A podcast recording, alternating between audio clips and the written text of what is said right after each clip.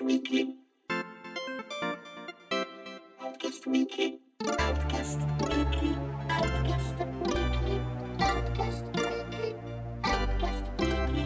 Amiche e amici di Outcast, ben ritrovate e ben ritrovati. Io sono Alessandro De Luca e con me oggi c'è Francesco Tanzillo.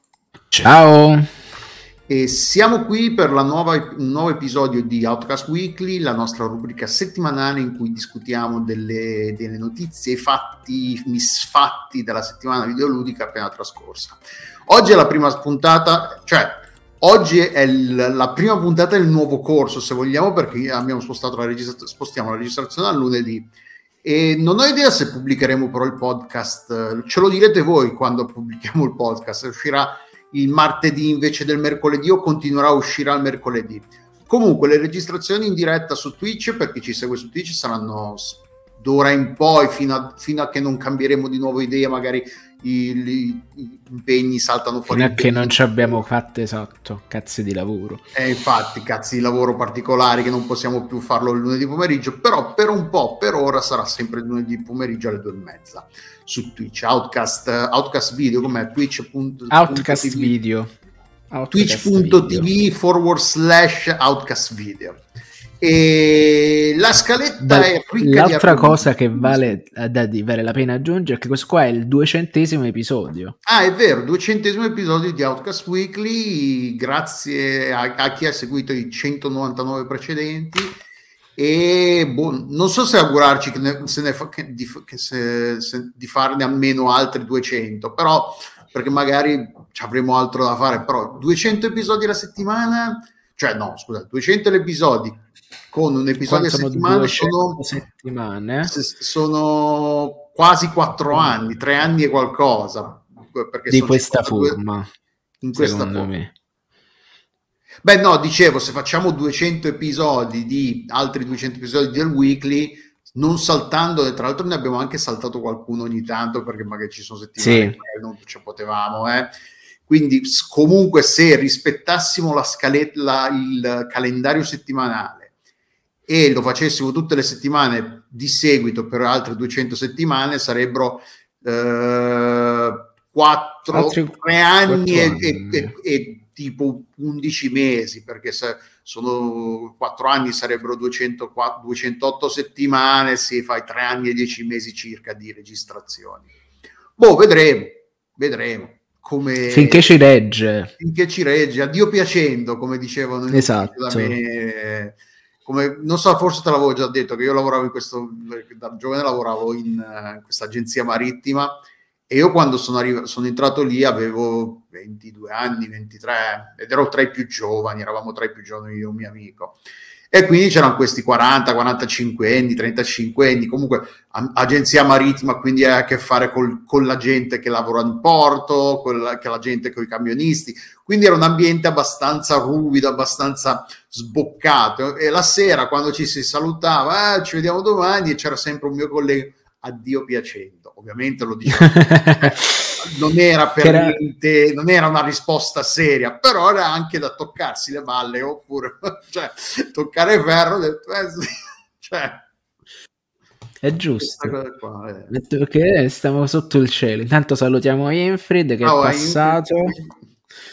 E cominciamo comunque la la- col primo argomento, che è un'intervista a Mark Laidlaw, che più i più attenti e appassionati di videogiochi eh, conosceranno come eh, l'autore di- della storia di Half-Life. Però subito una cosa che va detta subito, lui ne- una delle prime cose che dice nel- nell'intervista, la- l'intervista è apparsa su Rock Paper Shotgun, che è un, video- è un sito dedicato al, al- al, eh, giochi- al videogaming, al giocare sul, sul su PC.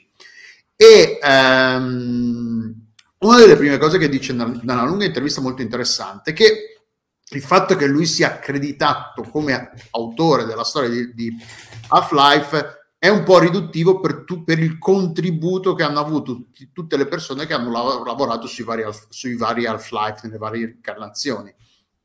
Perché comunque, sì, ok, lui magari ha scritto, la- le- le ne ha scritto parti importanti, magari ha, deciso, ha preso certe decisioni importanti, però il, come la, la, la, storia è diventata quella che è, è stato assolutamente un, un processo collaborativo e iterativo eh, che può avvenire solo mentre cominci a, svilupparlo un gioco, che, per, perché scrive, scrivere storia alla fine è scrivere, le storie sono uguali, cioè la, scrivere una storia non cambia, cambia poi nel momento in cui la adatti al medium su cui deve appar- apparirà.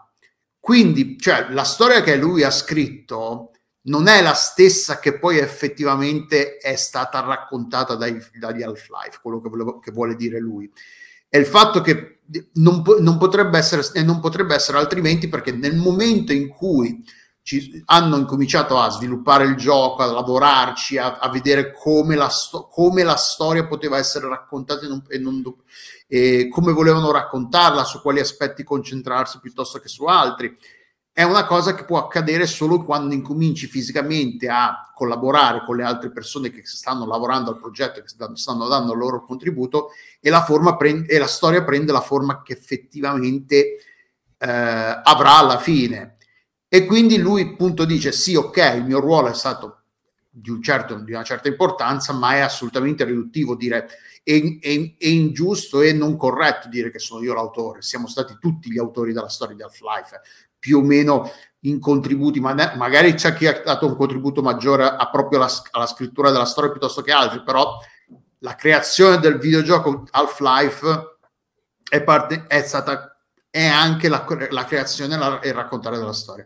Ora Half-Life cioè uno dei giochi, è una della serie dei videogiochi della, della vita per me. Il primo Half-Life l'ho adorato, ho adorato Half-Life 2, ho adorato i due episodi 1 e 2, ho, ho adorato Half-Life Alyx e mi, mi, mi piange il cuore eh, che non sia stato mai, che non sia mai uscito Half-Life, Half-Life episode uh, Half-Life 2 episode 3 non mi ricordo se allora era il 2 episode 3 che non è mai uscito no no ma no, il sottotitolo degli episode ah sì è Half-Life 2 sì è Half-Life 2 episode 1 episode 2 e quello che non è mai uscito è il terzo episodio una esatto. delle cose che ci, vi ricordo e anche qui è una cosa che è successa un po' di tempo fa, è che Mark Lado tempo fa, adesso non mi ricordo quando è che l'ha fatto, nel 2017 dicono qua, ed è veramente passato già così tanto tempo da quando l'ha fatto. Mark sì. Lado pubblicò tempo fa eh, sul suo blog in forma assolutamente in forma facendo finta che fosse una fanfiction aveva, e cambiando i vari nomi dei personaggi una cosa e l'altra aveva pubblicato quella che, che era sembrata a molti la, una, una sorta di bozza, bozza una sorta di eh, canovaccio per quello che avrebbe dovuto di que- per quello che dovrebbe dovuto essere potuto e dovuto essere la storia di episode 3 di Half-Life 2 Uh, è una cosa di, che, di, cui parla verso la fine dell'intervista, ma già che ci siamo ne parliamo subito, poi par- risaliamo e, e, e andiamo a, a, riparlare un po' del resto dell'intervista.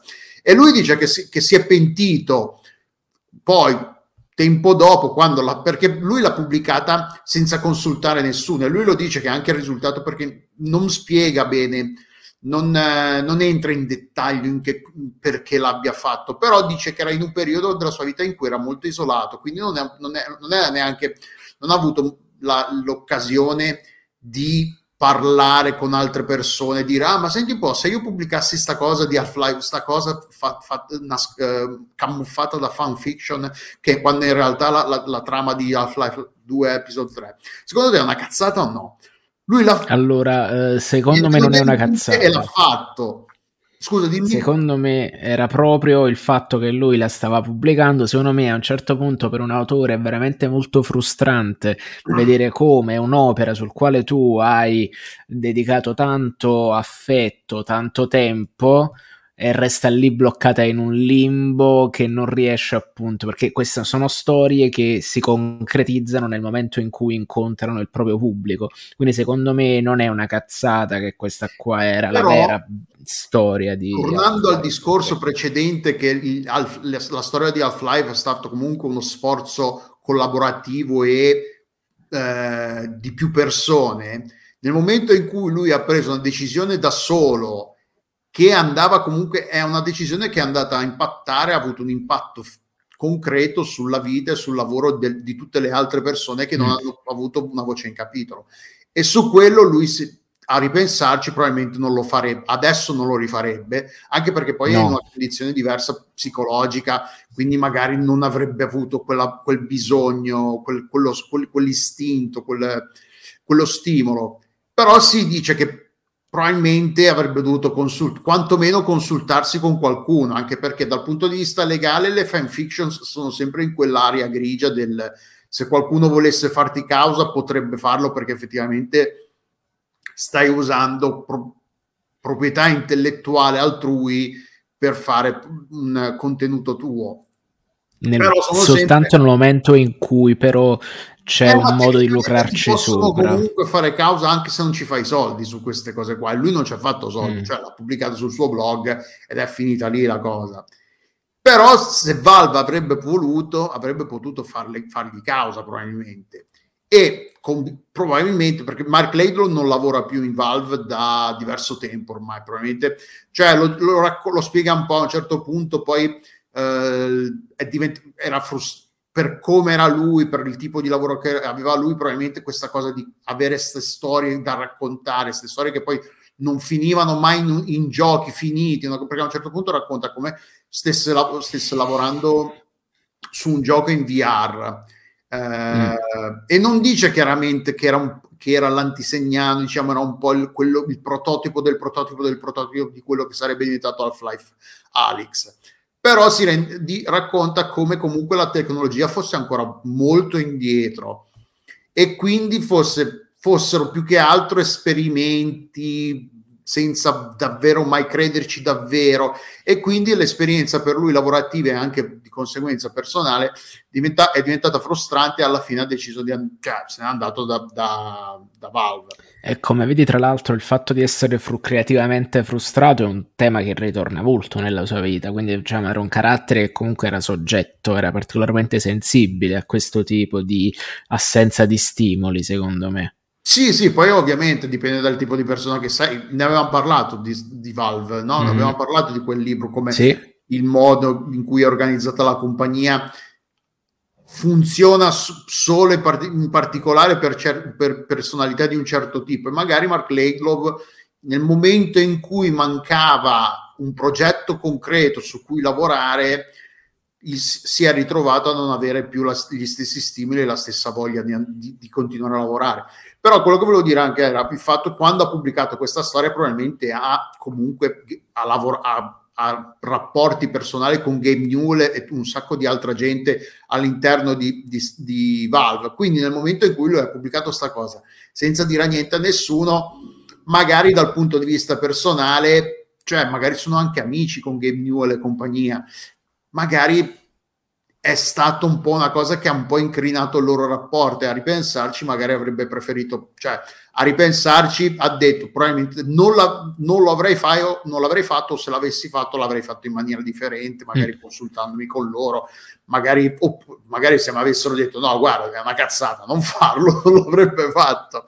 Ed è interessante questa cosa perché poi comunque la- la- l'intervista è molto interessante perché poi parla del progetto, cre- del, scusate, il processo creativo, di come lavoravano in Valve, di come sono nati i giochi, di come eh, di, di quello che io adoro di, di, ehm, eh, di- di Half-Life, di come raccontano le storie attraverso la narrazione Il gioco. ambientale. La, la- Esatto. la narrazione viene fatta attraverso non le, le, le cutscene, Le de- non- esatto. non O attraverso la descrizione degli oggetti, oppure parlano, esatto. ma attraverso l- l'ambientazione. E c'è una e- e come na- è interessante come, che, che racconti come è nata questa cosa, che è nata dalla è, come spesso accade in queste cose, non è nato per design questa cosa che raccontano la storia attraverso il- le ambientazioni di gioco, ma perché a un certo punto si sono ritrovati che stavano finendo i fondi e il tempo e quindi non avevano più non avevano il tempo per cominciare a lavorare sulle scene di intermezzo, sul- sul- sul- sul- sulle modifiche che, che erano necessarie a fare a- per l'engine per che supportasse le, le scene di intermezzo. E quindi da, da- da necessità nasce virtù, come si dice, da- si sono ritrovati a- a fare questa scelta obbligata, che poi è stato un po' trovare un po' il sacro graal alla fine, cioè probabilmente se avessero avuto più soldi Eh. magari non ci saremmo mai arrivati a questa, a questa Non ci sarebbe stata questa rivoluzione assurda Esatto, che è stato il è modo stato, di esatto, è stato un po' di culo, un po' di intuizione, un po' di genio, però le- le- cioè, alla fine le, le cose migliori nascono spesso per, per culo e casualità. E, Sì, è voglia.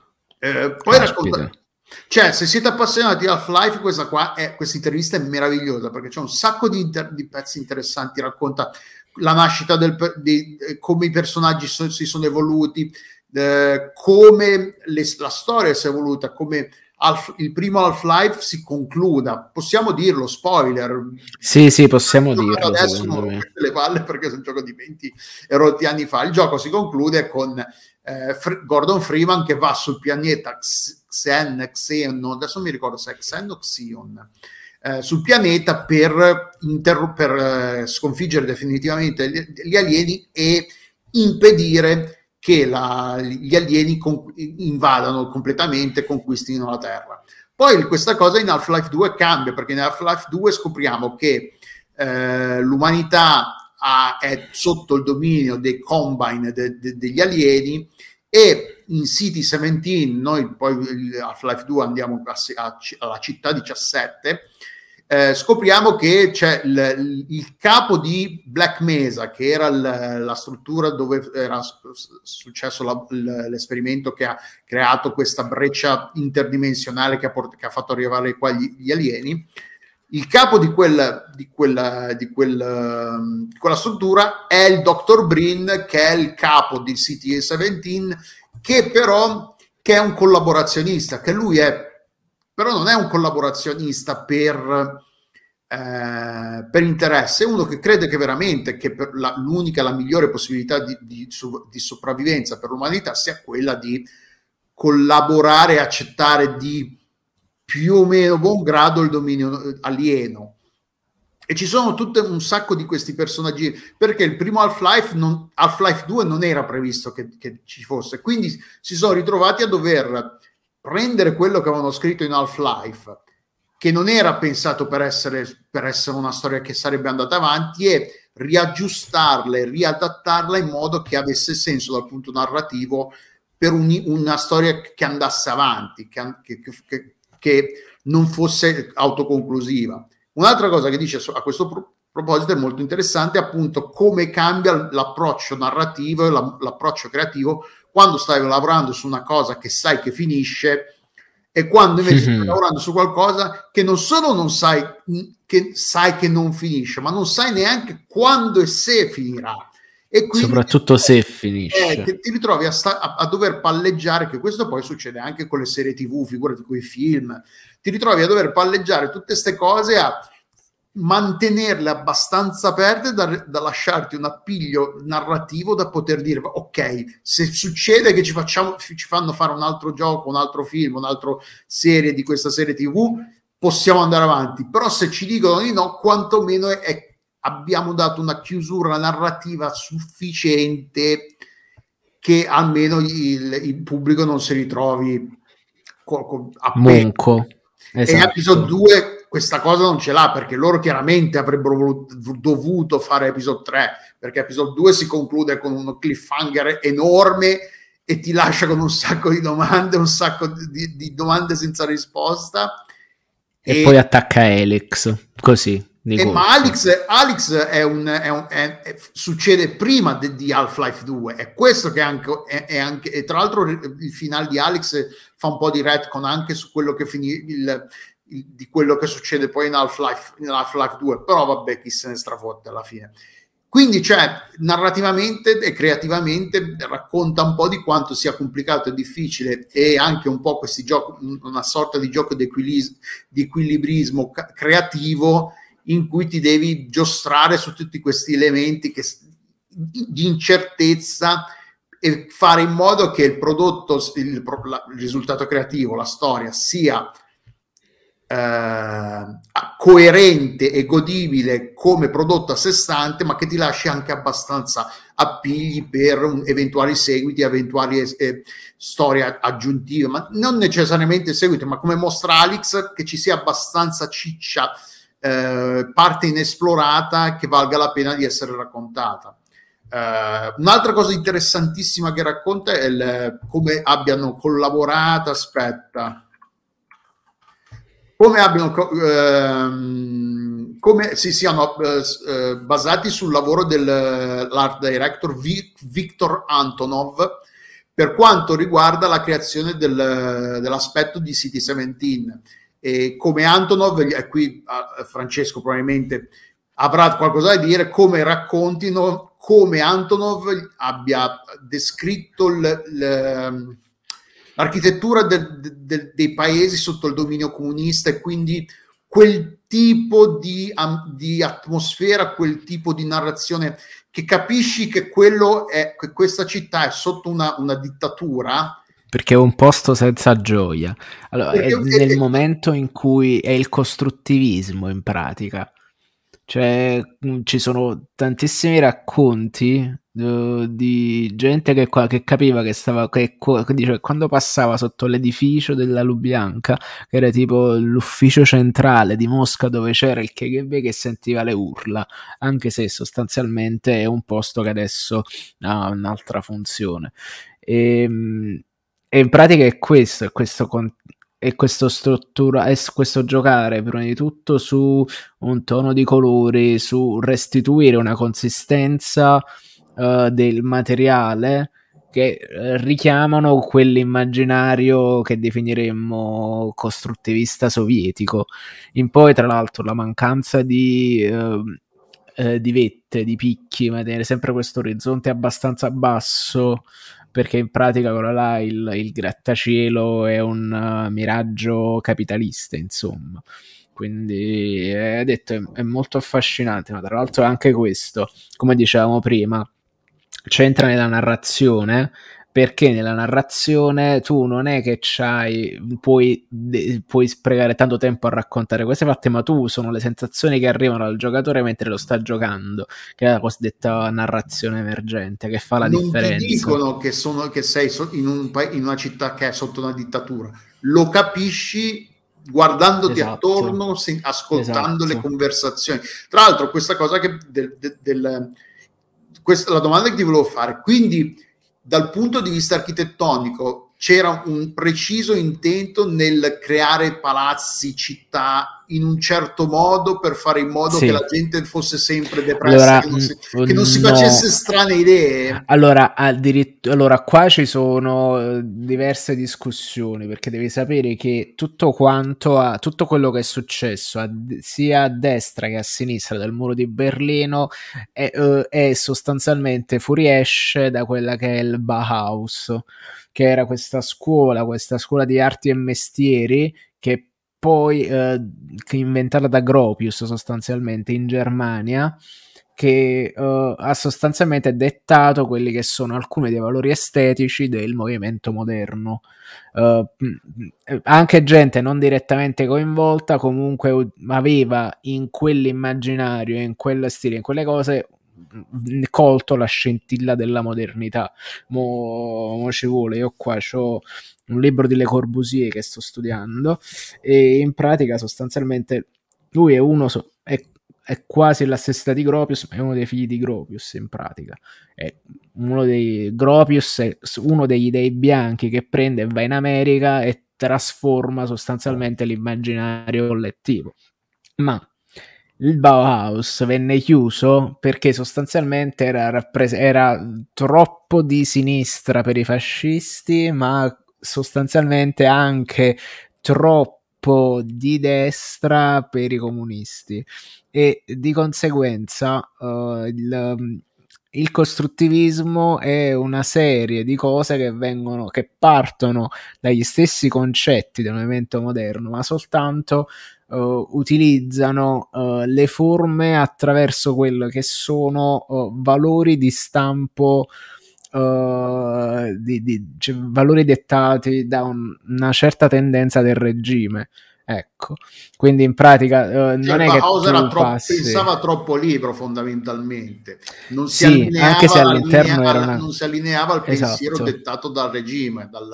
esatto. E, anche se in pratica era una consorteria, quindi era un centro di potere dove gli studenti era, era un posto sicuramente affascinante con dei grossi problemi secondo me perché era uh, Uh, là praticamente la reggenda vuole che Ritveld sia appiccicato con Gropius per l'utilizzo della linea obliqua per dire che era troppo era, era troppo da, è, un po come, è un po' come le Reebok sono di destra e le Nike sono di sinistra o viceversa. Praticamente, praticamente oppure sui colori perché quali colori sono ammessi per essere colori puri? Il verde ce lo mettiamo e detto eh, il verde è un po' troppo... È un po' troppo allegro sto verde. Eh. Sì. È, è, tipo lo stesso... Cioè City 17 per tornare un attimo a Life 2 se ce l'avete, ma, cioè se non ci avete giocato giocateci perché vi perdete un pezzo di storia del videogioco. City 17 è tutta una gradazione di marroncino, grigio, smorti, più smorto, il verde è giusto quello degli alberi, però i palazzi, gli interni dei palazzi hanno tutto, sono tutte queste questa man- cioè, è tutta una mancanza di accenti di colore, è tutta una mancanza di accenti di, di emozione fondamentalmente, è proprio questa cosa. L'ambiente non deve comunicare emozioni non, perché le emozioni sono male, è un po' que- si ritorna a uno dei, dei mannaggia al cazzo delle martellate, eh, è uno dei, dei, dei dei, dei, dei, principi più classici del, della letteratura eh, eh, che racconta appunto le, le dittature distopica. Uh, distopica. E appunto questa cosa qua, le emozioni sono sempre il male. In Fahrenheit i libri, in Fahrenheit perché i libri sono bru- bruciati? Perché appunto generano emozioni. emozioni. Però ma anche per, cosa, per i, la, la, la, repressione dei sentimenti esatto. 1984. Equilibrium, per dire, Equilibrium è una puttanatona è un film però comunque eh, però c'era quella questa, roba questo lì. concetto delle emozioni che erano il male che quindi andavano controllate e allo stesso sì. modo City 17 co- comunica attraverso la propria architettura attraverso la propria costruzione degli ambienti questa come la società fosse repressa e depressa al punto in, in, la sottomissione era comunicata ed era imposta anche attraverso queste, queste scel- precise scelte di, co- di, di, costruzione degli ambienti dove le persone vivevano. Non vogliamo mai però che poi per, per, assurdo è anche la miopia della dittatura è che se fi, reprimi e deprimi le, la popolazione fino a un certo punto ci sarà sempre qualcuno che non, non sopporta più eh, so, non, non, può sopportare più questo qua e si ribella quindi cioè, è anche molto divertente perché quelli che noi ah sì allegria. dei... eh, eh, qua, eh, qua, arriva la cosa divertente devi sapere che nel momento in cui uh, sono arrivati gli architetti modernisti a, tra virgolette, a colonizzare culturalmente uh, uh, la, l'America eh, tutto quello che avevano fatto nella, nella famosa mostra che, che dà origine al, al, al moderno loro dicevano che sostanzialmente tutti questi edifici funzionalisti agli americani facevano schifo perché l'americano non vuole avere una perché basa, banalmente la popolazione americana la popolazione eh, statunitense eh, europea sono diametralmente opposte. Quindi mentre uh, quindi i valori di riferimento della popolazione erano diverse mentre il modernismo si poneva l'obiettivo di dare una casa funzionale economica moderna a tutti, uh, uh, l'America uh, era stata contaminata da questo, contaminata, cioè un'es- un'ispirazione dei valori che erano diversi, perché tipo l'America aveva questo sogno capitalista che doveva essere, la casa popolare era quella della casa con lo, stacca- con lo steccato bianco, il legno ricoperto di... cioè il, il, il il balloon frame, quello là tipico degli americani dove tu praticamente dai una testata nel muro e, e, e vedi dall'altra parte, cioè eh, valori produttivi magari anche molto più bassi rispetto a quelli che proponevano i maestri del moderno, ma erano sostanzialmente eh, a livello proprio di immaginario e di valori diametralmente opposti. Ci sta il bellissimo libro di Tom Wolfe che si chiama Maledetti architetti, traduzione italiana in realtà, l'originale era From Bauhaus to Your House, quindi il percorso che porta questa contaminazione di stile. E quindi in pratica secondo me comunque se un americano passa per un uh, quartiere di case popolari costruite negli anni 60 in Italia comunque gli viene la depressione perché ah, per no, lui sì, quel quella, quella, cosa lì eh. è quasi sovietica per i suoi Beh, gusti. non, a parte essere sovietica comunque è endemica in tutto cioè si trova ovunque le, la, il concetto di casa popolare con, con, con di, diciamo leggere variazioni sul tema comunque è, è, è, comune in tutto il mondo. Io mi ricordo quando vivevo perché fa tutto parte a Londra, noi, la casa popolare la riconoscevi ovunque vai, ovunque tu vada la casa popolare la riconosci lontano, da, un, da, da un chilometro. A, a Londra c'erano i belli, un bellissimo blocco che erano i Robin Hood House. Ah, sì, sì. Robin Hood Garden, un fatto così. Robin Hood Gardens, esatto. Un, un complesso, tra virgolette, di meraviglioso, di casa popolare famosissimo, eh, di Allison e Peter Smithson, che è, tu lo vedi effettivamente, uh, ti sembra una cosa incredibilmente sovietica, perché la matrice è sempre quella del moderno, perché loro sostanzialmente si ispiravano a questi edifici, tra virgolette, gioiosi, come tipo la, l'unità di abitazione di Marsiglia, che era appunto di Le Corbusier, che è un progetto quasi avveniristico, con una chiara in, in, diciamo in, pos- in, posizione socialista se vogliamo perché comunque nel blocco di edifici ti metteva alcuni servizi che, che erano tolti dalla città e riposizionati lì dentro. Come tipo ci stava l'asilo per i bambini eh, c'erano i giardini pensili c'era una serie di situazioni. Ecco mentre invece questo tirare dentro alcune cose alcune funzioni poi si è perso nel tempo, perché poi sono diventati palazzinari, perché bisognava dare l'abitazione minima, la casa per tutti. Cioè, sono, sono, tematiche incredibilmente affascinanti che secondo me non ci siamo ancora del tutto svincolati. Per la cosa, i Robin Hood Garden sono stati, sono stati demoliti in pratica, ma come erano sostanzialmente il corviale di Londra. Cioè, non arrivava a quelle dimensioni, ma comunque il peso um, urbanistico era sostanzialmente quello. E, ehm, e, se tu appunto vi inviti tutti quanti a vedere le immagini, comunque era un concetto, cioè a guardarlo sembra quasi appunto appartenente a un immaginario, tra virgolette, distopico, perché sono molto... Um, essenziali, ecco, molto spinti verso il funzionalismo. E sì, le case popolari inglesi poi si dividono ancora perché ci sono quelle là proprio. Uh, ci sono stato a dormire perché ci stava una mia amica e quindi ho dormito lì. Erano, cioè, però ci svegliamo la mattina, c'erano un'edil- un'edilizia più bassa, un, un tipo di materiali diversi perché erano di un'epoca antecedente all'avvento del moderno, riadattate però.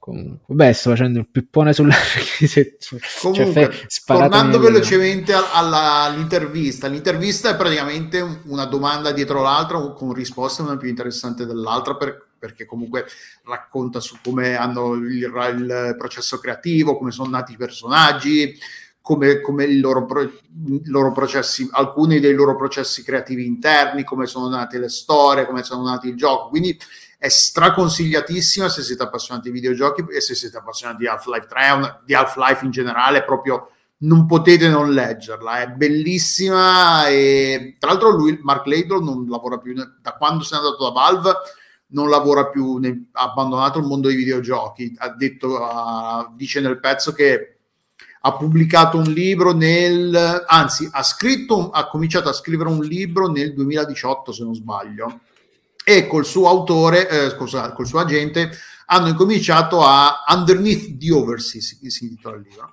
e hanno incominciato a proporlo in giro ai vari editori. Nessuno se l'è cagato, l'hanno rifiutato tutti, alla fine l'ha pubblicato eh, su Amazon Kindle. Eh, vediamo se c'è Amazon Underneath the Oversea. Underneath the Oversea, eh, mannaggia cazzo.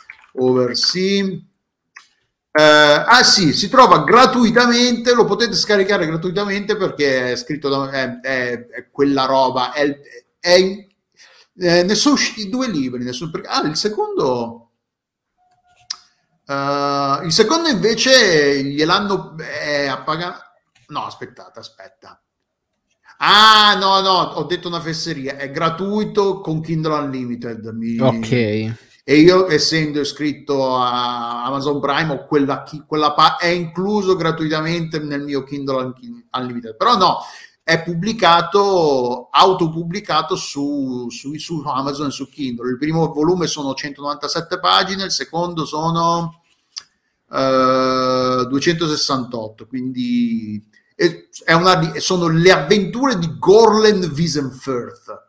Uh, non, sono, non, so se siano autoconclusive, le recensioni non, non gliel'hanno. Non se l'è, lo dice anche lui che non è che se le siano filate, non, le, non è che sia, è diventato un successo, nonostante lui sia, perché Laidlaw comunque prima di lavorare in, uh, uh, come si chiama, in Ah, in Valve. Era uno che pubblicava libri, aveva già pubblicato tipo il, ter- il 37 Mandala, la Terza Forza, cioè è uno che Roma era, un, era un, un uno scrittore, autore pubblicato, era uno scrittore pubblicato che poi è finito, in, è finito a scrivere di videogiochi, non però, cioè per caso quasi. Eh, e poi adesso ha ripreso a scrivere, adesso se, tro- se vi interessano i suoi libri sono su, comunque su Amazon. Su È esattamente la storia dello scrittore di HeroQuest, che lui era uno scrittore pubblicato, era forte e poi c'è tutto quel retroscena. Tu l'hai vista la seconda stagione di HeroQuest? No, non ho visto neanche la prima. No, Mythic Quest, perdono. No, eh, secondo me... No, de- e non l'ho guardato perché è brutto, non mi piace. È che nella marea di roba che non ho visto. Esatto. Eh, ma cioè... tu non, non avevi ancora arraffato quell'abbonamento di stramacchio Amazon, a Apple TV Plus? Sì, ma è finito. Quando... Eh. Ah, ecco, quindi mo, la prossima volta giustamente vale la pena di guardare Mythic Quest, specialmente per eh, ma gente sono, come sto noi entrando nell'ordine di idee che il che, che, è sempre una cosa che un po' sempre rifiutato perché sono un cretino, che questa cosa dell'attivare es, eh, eh, attivare i, gli abbonamenti quando c'è qualcosa che ti interessa, li stacchi quando c'è qualcosa, non hai visto più o meno tutto quello che ti interessava, è una politica assolutamente va benissimo. Tipo, io ho attivato il come si chiama il Game Pass in questo ultimamente perché è uscita un po' di roba che mi interessa quando ho finito, la, ho finito la roba che mi interessa, lo stacco e poi lo riattiverò se quando riuscirà qualcosa. Tipo a maggio esce Redfall, eh, compagnia bella, magari. Eh. Redfall ci tocca di giocarlo insieme, mi sa. Ah, volentieri, sì, sì, ma, anche, ma anche Volong possiamo giocare insieme perché c'è il crossplay. Eh, devo cioè... capire un attimo, devo capire sì, come sì, si c'è il crossplay con, tra PC e Xbox, quindi sì, sì, volendo ci possiamo giocare. Volentieri. Ah, che pazzeria. Va bene, così dai, comunque... A, così mi aiuti a fare il boss. Eh, comunque sì, eh, intervista super interessante su Rock Paper Shot, Shotgun, ovviamente in inglese, quindi minimo di conoscenza di inglese, oppure potete affidarvi al, al, alle traduzioni fatte dall'intelligenza artificiale. E, comunque sì, intervista super interessante, eh, ne va, vale la pena di leggerla. Poi torniamo a parlare un po' di Activision Blizzard, Microsoft e compagnia bella, perché ci sono stati un paio di sviluppi molto interessanti questa settimana. Il primo è che è uscito una, un pezzo su Reuters, che è la, l'agenzia di stampa, cos'è, tedesca se non sbaglio? Penso uh, proprio di sì. Uh, che di solito, cioè, non, quando, se una cosa esce sulla Reuters che ha a che fare con i videogiochi è, è, è qualcosa di abbastanza interessante, perché a quanto pare fonti ben informate anonime hanno passato questa informazione alla Reuters e dice, eh, a quanto pare l'Unione Europea darà la propria approvazione alla eh, fusione tra Activision Blizzard e Microsoft.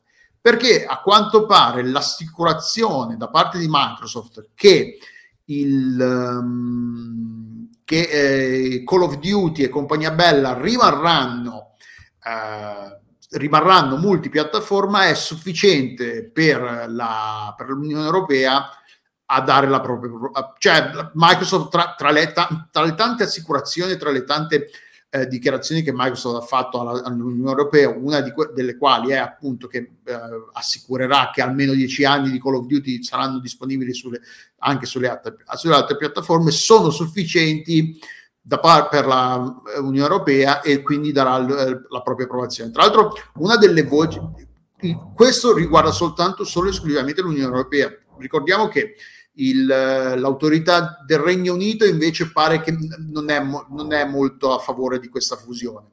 Negli Stati Uniti, anche negli Stati Uniti, la cosa non è ancora stata approvata, stanno ancora lavorando varie, sui vari dettagli della, della, cosa. Quindi il fatto che comunque, come abbiamo detto, tipo in Brasile hanno dato l'approvazione, la, la, l'autorità competente in Brasile ha dato la propria approvazione. Sì. Anche Entro tipo dagli Emirati aprile, Arabi scusa?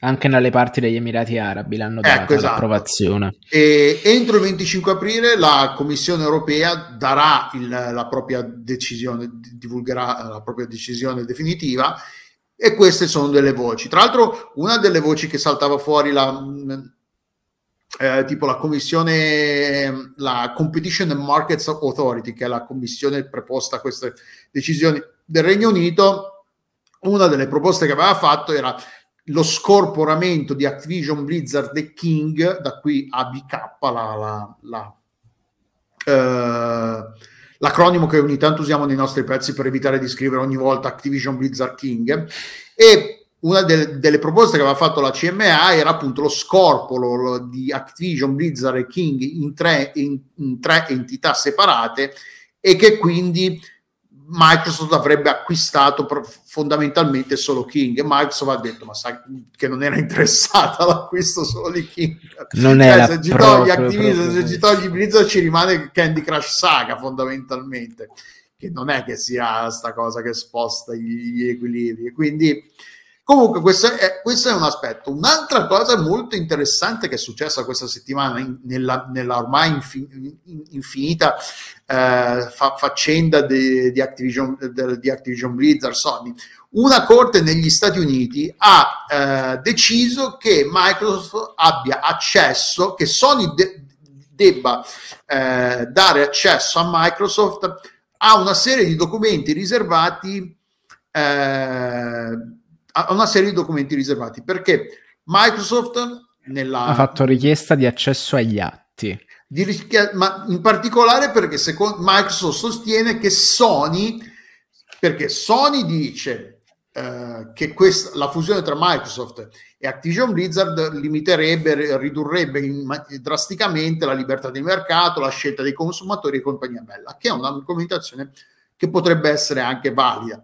E Microsoft ha contro, controbattuto dicendo che Sony fa fondamentalmente la stessa cosa perché paga gli sviluppatori per non fargli, per, per impedire, per convincerli a non far mettere il loro gioco sul Game Pass. E a questo punto il, il giudice non sbaglio per Cult of the Lamb un fatto del genere attenzione. Boh, non lo so non, nell'articolo non ve, appunto non sappiamo Sony se e quanto paga gli sviluppatori per fare una cosa del genere. Quindi a quanto pare Sony dovrà, eh, dovrà, dovrà dare accesso a Microsoft a questi documenti riservati in cui ci saranno i numeri, finalmente sapremo quanto vengono pagate le esclusive, anche le esclusive temporali, quindi magari per dire su un gioco esce sei mesi prima su una console Sony piuttosto eh, che una sul, eh, sul Game Pass per impedire quanto.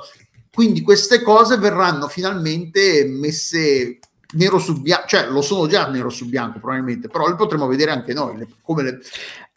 Anche se lo sai, non so, cioè nello scenario peggiore si sta preconfigurando, che tu sostanzialmente compagnia spingi per avvantaggiare la tua console per un lasso di tempo temporale, comunque mi sembra meglio di non faccio, acquisisco tutti gli studi e impedisco di far uscire roba sulle altre console. Eh sì, no, ok, però comunque nel contesto di tu mi accusi di comportamento sleale, di concorrenza sleale, però tu fai la stessa cosa perché paghi, cioè legalmente, eh, però paghi in maniera occulta, in maniera dietro, cioè senza dirlo a nessuno, paghi questi sviluppatori per, per, per convincerli a non far mettere il loro gioco eh, sul Game Pass.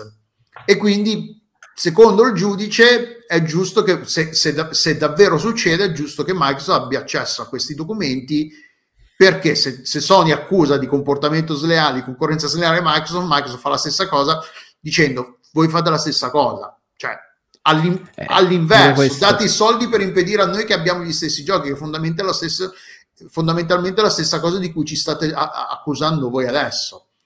Che è vero, cioè, questa, come, come, come, si dice, il più pulito c'ha la rogna in, in questa cosa, sì. non è che stiamo a prendere... Sì e però è divertente sempre il fatto che, per esempio, Deathloop, che doveva essere tra virgolette esclusiva uh, PlayStation, poi comunque è uscito sul Game Pass. Quindi alla fine, cioè, perché il blocco, Death, se però... la pratica scorretta e l'asso di tempo che lo bloccano, mi sembra una cosa tutto sommato accettabile. No, no, ma qui no, sul, io, la mia discu- la, la, la cosa in scaletta non era per per entrare sì. nel merito se è giusto o sì, sbagliato, sì, chi lo fa più giusto. Quello... È il fatto comunque che finalmente, se davvero succederà che pubblicano questa roba, vedremo dei numeri, perché ce lo siamo sempre... Uno dei grandi interrogativi del mondo dei videogiochi, quanto vengono pagate le esclusive, quanto... A parte i first party per dire Gran Turismo 7, queste cose che le sono sviluppati da, da, da da studi di proprietà di Sony interni di Sony, quindi è, è ovvio che escano solo su PlayStation, però un, te, un, uno sviluppatore terze parti che, al giorno d'oggi le, le, dice, le, esclusive, eh, le esclusive terze parti esistono sempre meno perché probabilmente ci sono troppi soldi dietro, le esclusive costerebbero troppo, però se ci, in passato erano più, erano più comuni, quindi sarebbe interessante vedere quanto vengono pagate, quanti soldi effettivamente vale un'esclusiva o valeva un'esclusiva su una piattaforma piuttosto che un'altra. E quindi sì, boh, adesso questa è, è soltanto la, la, la, la, sentenza, comunque la decisione del giudice è del, della settimana scorsa, giovedì o tipo una settimana fa, mercoledì o martedì scorso, quindi siamo ancora a livello di è appena stata dec- presa la decisione, quindi che di, perché la cosa diventi esecutiva, che, debbano, che l'obbligo diventi esecutivo, non so quanto dovrà passare, però cioè, è, una, è una novità importante e dal punto di vista della curiosità, appunto, la curiosità di noi videogiocatori di sapere fare i conti della serva, ok, ma ah, Final Fantasy, tipo Final Fantasy 7 per dire quando è uscito, uscì su PlayStation. Per, perché uscire solo su PlayStation invece perché che si appiccicò con Nintendo e poi è uscito pure su PC. Esatto, sì, però ci sono stati, c'erano accordi, Final Fantasy 8, i vari, tutte le varie Sony, gli, gli, accordi, tutte queste cose. Quindi... E tu c'eri e parte di queste cose le sei dal di dentro. Eh no, ancora, eh, la gente, ancora la gente si lamenta del, uh, della ah, sì, traduzione dei, dei... del dialetto Ma che tra l'altro non sono io che l'ho tradotto, non l'ho tradotto io Final Fantasy 9. Conosco eh, chi l'ha tradotto è una mia carissima amica. Se, volete, gliele riporto è una per l'ennesima volta. Difendo sempre però. questa cosa. Io la Tra l'altro, la, questa sempre. mia amica, anche lei, come Mark Laidlaw, non lavora più nel mondo dei videogiochi, fa tutta, cioè ha sempre a che fare con la localizzazione e tutto il resto, però a, a, non lavora più su, nel mondo dei videogiochi da diversi anni, quindi anche lei un po' per, non so se per scelto per, perché non è veramente, non ne voleva saperne più, però è contenta così, fa altro e meglio per C'è una scelta che difendo sempre e magari quando ero giovane legge mi storceva il naso, ma mi storcevo un po' il naso sotto il fatto Final Fantasy 9.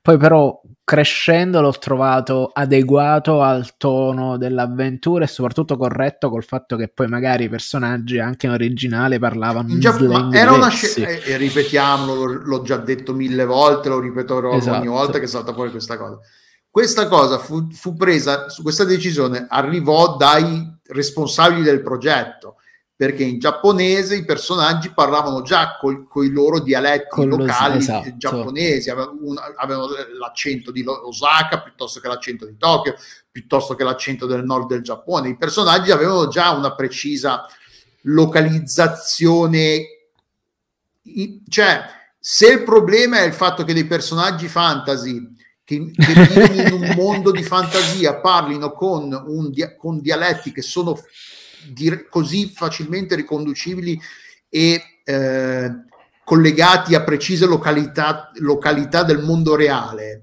Se è un problema in italiano, era un problema anche in, in giapponese ed era un problema in tutte Esatto. le lingue, perché non è una, una decisione che le, le traduttrici italiane sono andate dai sviluppatori e hanno detto: Ma sentite, lo facciamo in dialetto italiano, vi va bene? E loro hanno detto va bene e gli altri non l'hanno fatto. Era un'idea che era partita dal team di sviluppo giapponese che l'ha comunicata alle- al team, ai team di localizzazione e ha chiesto potete fare questa cosa anche nelle vostre lingue e adesso giusto tedesco, lo fa spagnolo, avrà fatto, ognuno avrà fatto le proprie scelte e in italiano è stato fatto così. Cioè, poi si può Io discutere se, perfettamente d'accordo si può discutere sul fatto se scelta. siano, se siano dialetti, se siano dialetticamente corretto quello che dice, quello che dicono, se i dialetti siano, siano, siano giusti o se se la siano un po' inventati. Tipo, una delle traduttrici, la mia, la mia amica è romana, quindi il dialetto romano magari lo conosceva meglio e è scritto meglio, però c'era, c'era il siciliano, se non sbaglio, c'era il sardo, mi sembra di C'era anche il napoletano, sì, sì, c'era no, il napoletano. Però Sì. non so quanto fossero corretti, cioè mh, nel no- Erano nel nostro- corrette. erano corretti. diciamo, e allora, vedi, erano state anche, si erano anche preparate bene sulla- sull'argomento, avevano fatto un bel lavoro. Quindi, quindi sì, posso capire che, stra- che, che stra- che stra- che abbia un effetto straniante questa cosa qua su- su- su- all'orecchio. Però dire che è, una- è un abominio perché è una, è una scelta fatta dal team di sviluppo del- della localizzazione italiana è una cazzata perché era un'idea partita, era un'idea presente nella versione giapponese, era un'idea che poi è stata passata dal team di sviluppo giapponese, dai creatori del gioco in giapponese, anche- l'hanno chiesto di farlo anche nelle versioni localizzate, prendetela con chi l'ha fatto in giapponese, cioè se volete prendervela con qualcuno. Eh, sì, esattamente. E possiamo passare all'altro? Vogliamo ancora parlare de- dell'ennesimo No, di penso lo abbiamo... No, è adeguato e sono d'accordo con te. Infatti è una scelta che io difendo sempre.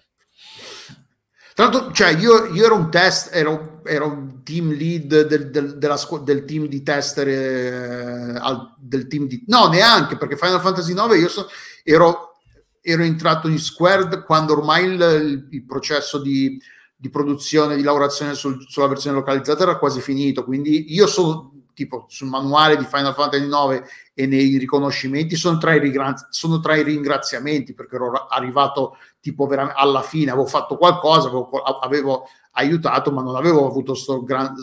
Ho lavorato tipo gli ultimi paio di mesi sul, sul gioco, quindi non, non, era giusto che io prendessi. Il, era Achilles, Achilles Hilmi, il team leader prima di me, e, e quindi c'era lui nei, nei, riconoscimenti. Io ero tra i ringraziamenti, per dire, sono tra i ringraziamenti.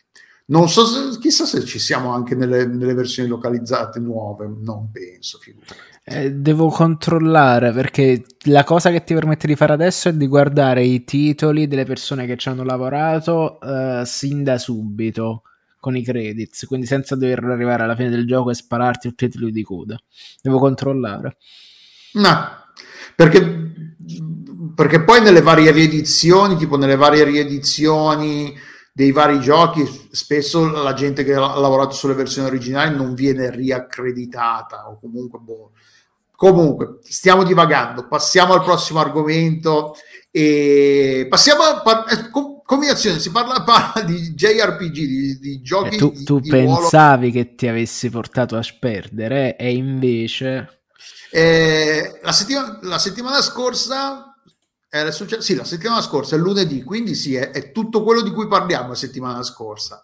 Uh, la settimana scorsa eh, sono uscite le, le, anteprime di Final Fantasy XVI, che è, è il director del gioco è Naoki, Naoki, Yoshida, Yoshi P, il suo soprannome, che è anche il, il, il, director di Final Fantasy XIV, che continua ad andare avanti, super successo, storia di redenzione del mondo dei videogiochi, una delle belle storie di redenzione del mondo dei videogiochi, eh, dopo un lancio disastroso, Final Fantasy XIV adesso è un, è un, successo, è un gioco a cui gioca un bel po' di gente, continua a giocarci, eh, ed è un, una bella storia. E Yoshi sì. P a Yoshi P è stato dato anche il ruolo di director di Final Fantasy XVI.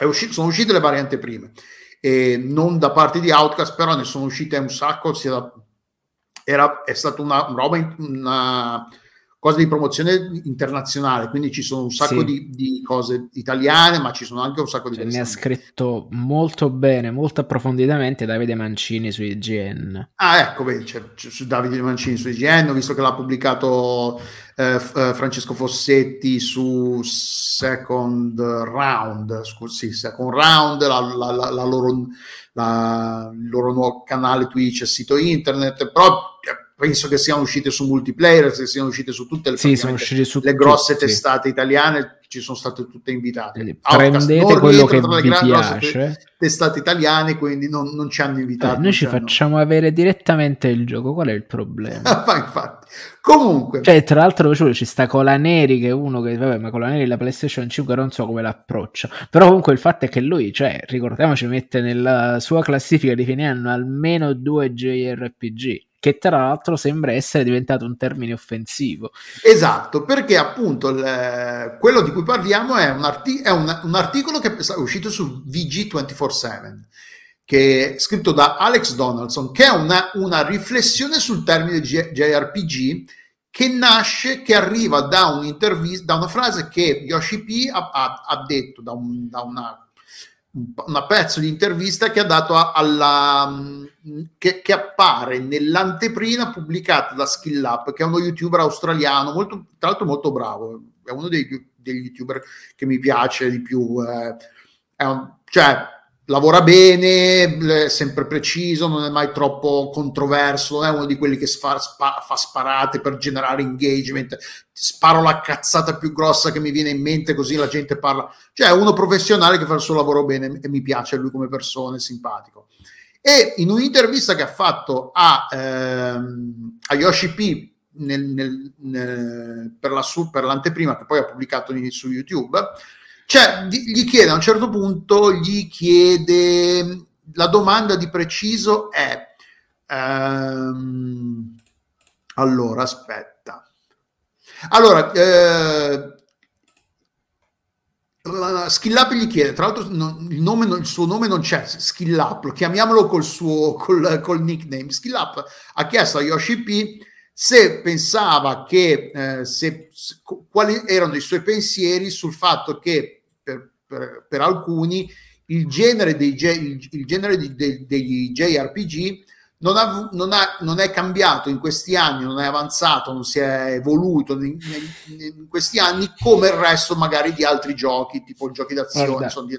E, Che cazzata eh, grossa di domanda. No, no, no, ma, ma tra l'altro la domanda di per sé ci può stare alla fine. Gli ha detto, ma secondo lei i JRPG è vero che non si sono evoluti in questi anni eh, come, come altri generi oppure sì e in, che, se- in che modo? Mi fa E- ridere, prima ancora della risposta, le è andata a chiedere al director di un Final Fantasy che i Final Fantasy sono proprio quelli che ogni capitolo è un salto nel buio perché non sai se sarà simile, diverso o cosa prenderà di simile o di diverso rispetto agli altri capitoli.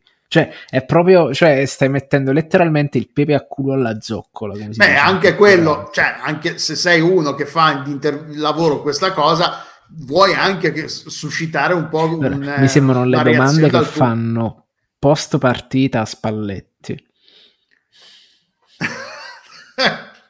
non, non seguo il calcio italiano abbastanza da Sì, poter... eh, perché Spalletti è l'allenatore del Napoli. Sta Sì, lo so, quello, non- molto bene. quello lo so, però non- le interviste no, non... eh. No, sono Comunque- la parte migliore. E la risposta di Yoshi P non era tanto, non ha avuto da ridire tanto sul fatto, su questa cosa, sulla, sulla questa cosa, se i JRPG si siano evoluti o meno nel, nel corso di questi anni. Ha detto una cosa molto interessante che probabilmente per noi pubblico eh, italiano non è molto, cioè non l'abbiamo mai, io quantomeno non l'ho mai percepita perché legg- leggendo non, ha- non- non aveva- non consumiamo abbastanza media e comunque contenuti in lingua inglese da potercene, po- po- potercene accorgere. Quello che Yoshi P dice che, se- eh, che in passato, eh, diversi, tipo una quindicina di anni fa, tipo dice che se- il, il termine JRPG era eh, percepito come offensivo. Uh, dai, dai, team di sviluppo, perché avevano, c'era questa idea che il termine JRPG fosse molto di nicchia e fosse anche utilizzato per, soprattutto quando poi c'è stato il passaggio tra PS1 e PS2 e il, mondo del, dello, del, del, del, dello sviluppo dei videogiochi in Giappone è rimasto un po' indietro dal punto di vista tecnico. E il JRPG eh, l'articolista, l'autore dell'articolo ci ha pensato un attimo e lui dice, tra l'altro lui dice che ha intervistato diverse volte gli HCP, ha, ha gestito per, per, diversi anni un sito internet dedicato ai, ai, giochi di ruolo, quindi ci ha ripensato ed effettivamente c'è stato un periodo de, della storia dei videogiochi in cui il termine JRPG era offensivo e razzista, veniva usato proprio da quelli che giocavano tipo ai giochi di Bethesda, ai, ai, ai giochi di ruolo occidentali e ti diceva ah ma sei uno di quelli a cui giocano sei uno come Cerutti che gioca ai JRPG per dire. Il Beh, JRPG no, noi soltanto noi su Slack siamo io Cerutti Colaneri e penso anche il Peduzzi, che ricordiamoli è un grande fan di Persona, della serie Persona, specialmente di Persona 5. Quindi att- siamo, siamo tutti quanti schierati. Quindi se queste conversazioni fossero accadute una quindicina di anni fa in inglese, perché in giapponese, in italiano probabilmente non, abbiamo, non so se abbiamo mai avuto questa, questa, questa cosa, questa accezione negativa accost- a- a- legata al termine JRPG. Però in lingua inglese a quanto pare c'era un, un certo razzismo neanche troppo di fondo legato al, al, al, termine JRPG, il fatto che, ah ma sei uno che gioca ai JRPG, una che gioca ai JRPG, a quei giochi di, di, di, di serie B e poi c'erano legati ai vari, vari, stereotipi razziali, ah, giapponesi, ragazzine, mutandine e le solite cazzate che sono legate al, al mondo del giapponese in generale. Attualmente rivolgiamo a Cerutti. A Cerutti, sì, sì, perché è vero, scusa. No, comunque no. eh, e l'articolo, l'autore dell'articolo eh, un fa un po', un po' di storia del termine JRPG e, e, effettivamente, cioè lui dice che effettivamente la, la, risposta di Yoshida dal punto di vista dell'occidentale suscita una reazione un po' di sorpresa e poi, poi a ripensarci effettivamente poi in passato adesso no adesso l'articolista l'articolo, l'autore dell'articolo dice che secondo lui, per come lo percepisce lui e come gli sembra che venga percepito nel mondo dei videogiochi in generale, JRPG è un termine come per dire FPS, come per dire eh, gioco tattico, beat em up, è, una, è un, identifica un tipo di videogioco che poi è, è esatto. un, possiamo discutere sul quanto sia accurata questa, questa etichetta quanto sia limitante, quanto sia limitata, perché ormai i JRPG n- non sono tutti uguali, si sono evoluti un sacco nel corso di Io questi anni. Io identifico come JRPG tutti quelli che provengono dal Giappone, ma non per eh, una questione, è, pro- è proprio che... capi- Però Elden Ring è un JRPG? Sì. No, per eh, quello però che viene dice l'autore Giappone. dell'articolo, no perché JRPG non è, lo dice, tra l'altro Elden Ring lo prende come, perché lui dice, se vogliamo, i giochi di ruolo nascono, arri- derivano tutti da Dungeons and Dragons. Poi sì. ovvio che hanno preso decisioni, di, direzioni completamente differenti, sì. interpretazioni del genere, però la base è quella, se vogliamo il gioco, sì. o l'interpretazione occidentale è più, è più vicina a quella del Dungeons and Dragons classico, perché anche aveva meno restrizioni tecniche perché io, era spesso uscivano su PC e PC allora, io faccio più... una, una scissione molto semplice tra interpretazione e uh, immedesimazione mentre eh, ma aspetta, aspetta, occidentali perché i giapponesi vai, vai. avevano anche un problema di, di, di, carattere tecnico. I giochi uscivano il, gio- il, ge- il gioco di ruolo giapponese usciva su console quindi c'erano sì. tutta una serie di i controlli devono essere di un certo tipo, le, le, icone a schermo, le, l'interfaccia utente doveva essere di un certo tipo perché la gente ci giocava su televisori, non sui monitor, no, magari, magari, ci giocavi lontano dal te- televisore, non eri sempre vicino al monitor a 30 centimetri, come, come accade su un PC, con un PC anche al tempo. Quindi era tutta una serie di non era perché la sensibilità giapponese era diversa e quindi hanno creato un gioco perché era più vicino alla loro interpretazione culturale, no, è perché avevano eh. tecnicamente un, dovevano sì. a fa- avevano a che fare con un hardware diverso sì. e quindi do- le loro scelte erano dettate dalle, dalle limitazioni tecniche con cui dovevano scendere a termine, scendere a parte, scusa, e quindi vai avanti. Di. No, in pratica sostanzialmente mentre cioè, la storia dei giochi giapponesi è molto più scritta, non ci sta spazio all'interpretazione come puoi fare tipo in un Fallout, mi viene da dire, e che qui devi soltanto immedesimarti in questo passaggio, ma banalmente è anche questa roba qui che fa molto la differenza. Cioè, come al solito, se vogliamo dargli proprio un accento puramente geografico, nel senso che sono sviluppati da studi giapponesi, non dico manco che sono tutti quanti giapponesi che ci lavorano dentro, perché quello sarebbe razzista, perché nulla esclude che, ma ci vuole, tu eri italiano sono, e comunque diciamo lavoravi. Sono pubblicati spesso da case di, pubblicati da case, da case di sviluppo da, dei editori giapponesi e spesso gli uffici, gli uffici principali sono in Giappone. Però sono poi, in Giappone. per dire, in Square, pagano le tasse in Giappone. Adesso in Square non ci torno già da diversi anni, però c'è un sacco di occidentali. Più, più, esatto. Ogni volta che ci tornavo ci trovavo sempre più, ma non solo nel reparto di localizzazione, localizzazione ci trovavo sempre più occidentali in, nei, nei, vari di, dipartimenti in cui non te li aspetti, programmatori, art, eh, art, gente che fa bozzetti per i personaggi, art, eh, reparti artistici, eh, quindi cioè, anche in Giappone ormai il, il, mondo dello sviluppo è sempre più internazionale. Esatto. Anche se è più complicato perché comunque c'è sempre la barriera linguistica che è più, più dura da superare rispetto all'Occidente, mentre in Occidente è più facile che più o meno tutti parlino l'inglese. È una terra fra- è una lingua franca. In Giappone, in Giappone non è difficile. No, non è, è difficile. I tassisti non parlano, parlano inglese. Ah, minchia, ma manco per il cazzo, no? Già, non, non, capiscono manco quando gli parli in giapponese. Comunque, questa... No, eh sì, il fatto è che comunque identificati banalmente come se, se vengono da studi di origine giapponese, io li identificavo come giapponesi. Così. E poi appunto su quel fatto dell'interpretazione, della scrittura della storia, della libertà d'azione, uh, per, per un certo gusto di interpretazione. E ricordiamo comunque che adesso, come diciamo almeno una volta per tre ogni retro outcast, i JRPG sono tutti quanti figli di Ultima. Perché volevano fare Ultima e fare Dragon Quest e fare Final Fantasy era il loro modo di interpretare quella roba lì.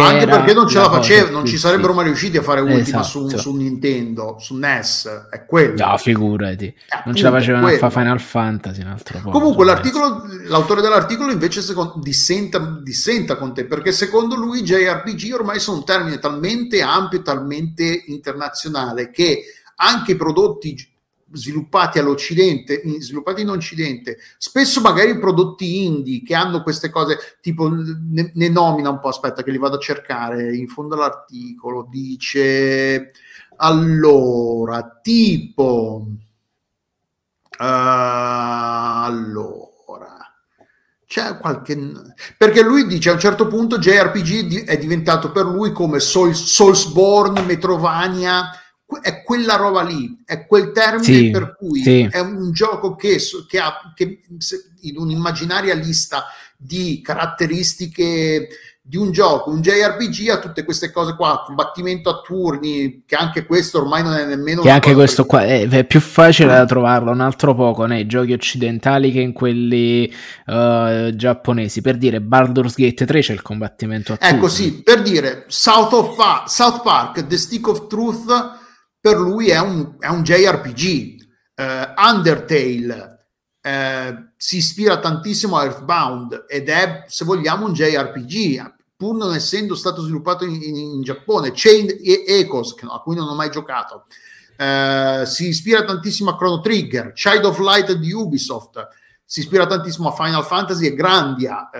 quindi, secondo lui, il termine JRPG è più ormai un un'etichetta che possiamo appiccicare che ci aiuta più o meno a capire che tipo di gioco, quantomeno in maniera piuttosto generale, ti dà un'idea del tipo di gioco a cui stai giocando. Per dire, Perché Elden Ring vogliamo fare le pulci. è un Soulsborne, però è una è molto, molto vaga come descrizione, eh, per, perché Elden Ring ha Sì. un sacco di roba in più, però ti aiuta a capire, ok, alcune caratteristiche particolari che tipo se muori la, la- perdi l- l'esperienza accumulata fino a quel punto però la puoi andare a recuperare ci sono questi elementi comuni Questi elementi da Fallen roguelite. Order, Star Wars Jedi Fallen Order era, era per me è Soulsborne, sostanzial- volendo, sì che sostanzialmente però non è altro che Uncharted con le spade. Cioè, è- è- Eh, come però, al solito è come Uncharted prendi il metro di paragone. questo- l'elemento del, del- del- del- dell'esperienza che se muori la perdi però rimane lì Ma per terra la puoi tornare a prendere C'era in Fallen Order Eh sta sì roba? che c'era, sì sì. C'era sta cosa che si- se, ti, se ti fermavi ai punti di meditazione rispawnavano tutti i nemici. Sì, sì, Sì, questo sì. Non sono sicuro il fatto delle sì, esperienze, sì. quei punti sì, sì. esperienza, lo sai. Sono sicuro, sono sicuro. No, no, onesto, veramente ci ho giocato un paio, cioè questo è anche inter- il peso che ho dato al gioco No, io l'avevo finito, a me era piaciuto giocato- molto. Era molto No, bello. Mi sono, mi sono divertito, però l'ho trovato un po' pesce. Anche se l'esplorazione era divertente, gli enigmi ambientali erano carini, un bel level design, eh, No, a me cioè, era mi proprio divertivo. piaciuto. L'avevo Mi, finito mi molto sono volentieri. divertito. Eh, però Per sì, dire, io mo giochi ne finisco molto pochi, quello avevo finito per dire. Quindi. Sì, anche io. Tra l'altro, Fallen E- Order esce il nuovo esce tra relativamente poco, se non sbaglio. Sì, non si chiama Fallen. Order, però Jedi Survivor mi sembra si chiama. Jedi, eh, sì, Jedi Survivor, sì, sì, sì, sì, sì. No, era proprio era un, era un giochino molto divertente. Però ecco, io lo avvicinavo molto di più agli Uncharted con quel gusto per il rocambolesco che altro. Però Eh, sì, 20 cioè, 28 aprile esce Star Wars Jedi Survivor. cioè tra un mese e mezzo. Mese e mezzo. E, no, io banalmente facevo una, proprio una, una cosa molto più semplice perché tipo oh, Child of Light che pure hai citato c'è una struttura a turn gestita in quel modo ma la direzione artistica è estremamente occidentale quindi Eh, ma infatti, ma lo- no, cioè, la- l'autore dell'articolo non, è- non dice che ah, questo è un JRPG e non c'è spazio Esatto. per discussione. Cioè, ormai i giochi si, si, conta- sono contam- si contaminano a vicenda. sì C'è tanta scambi culturale, cross pollinazione, se vogliamo, per usare questo termine. assolutamente Che ma lo stesso sì. Chrono Trigger Eh? non era quasi cioè lo stesso Chrono Trigger non tiene niente a che spartire né con Final Fantasy né con Dragon Quest oddio, Pure c'aveva un sistema di turni. È molto Eh, diverso, però ha eh. un sacco in comune anche, quindi puoi ricondurli alla stessa, diciamo, scuola. Però sì, i generi, eh, i generi il, il concetto di genere è, è, se- è da sempre comunque una, una- una questione spinosa, quella di assegnare un genere ai videogiochi esatto perché non, non esistono ca- il cano, il ca- non è alcuni sì, ok, alcuni giochi puoi dire se vogliamo il termine gioco di ruolo è, è, è ampio abbastanza da poter eh, coprire un sacco ed essere più il termine generico più è facile che sia corretto però è anche più è facile che sia assolutamente non, non sufficiente a, a descrivere perché esatto. per dire Elden Ring, sì, possiamo dire che è un gioco di ruolo, però non, non mi hai detto niente di, di Elden Ring dicendo che è un gioco Di- di, allora ruolo. e a quel Se punto ci vogliamo anche, da capire anche Half-Life è un gioco se di ruolo, interpreti qualcuno. Cioè, eh, se fai pesare più le statistiche e quindi eh, vabbè, però di anche dado qua alla fine oppure eh, è, com'è è- che si è dice? Stiamo discutendo di Lana cosa. Caprina, del sesso degli angeli, cioè, sono queste questioni irrisolvibili, però par- la- la- l'osservaz- l'osservazione di Yoshi P sul fatto che JRPG diversi anni fa avesse questa connotazione negativa e soprattutto in certi ambienti razzista era una cosa che io non conoscevo e ignoravo ed è stata Nemmeno una cosa io. interessante. Poi la discussione sul, sul genere è interessante ed è infinita. Secondo me, se, se ci troviamo tra vent'anni a fare a riparlare di sta cosa qua, le sicuramente delle cose e non, diverse. e non arriveremo mai comunque a una conclusione perché comunque Allora, io sai come l'ho risolta questa cosa anche dal punto di vista accademico e ho detto proprio cioè lo- non l'ho detto io però mi sono messo in scia alla corrente che esiste questa cosa gli stili non esistono Eh,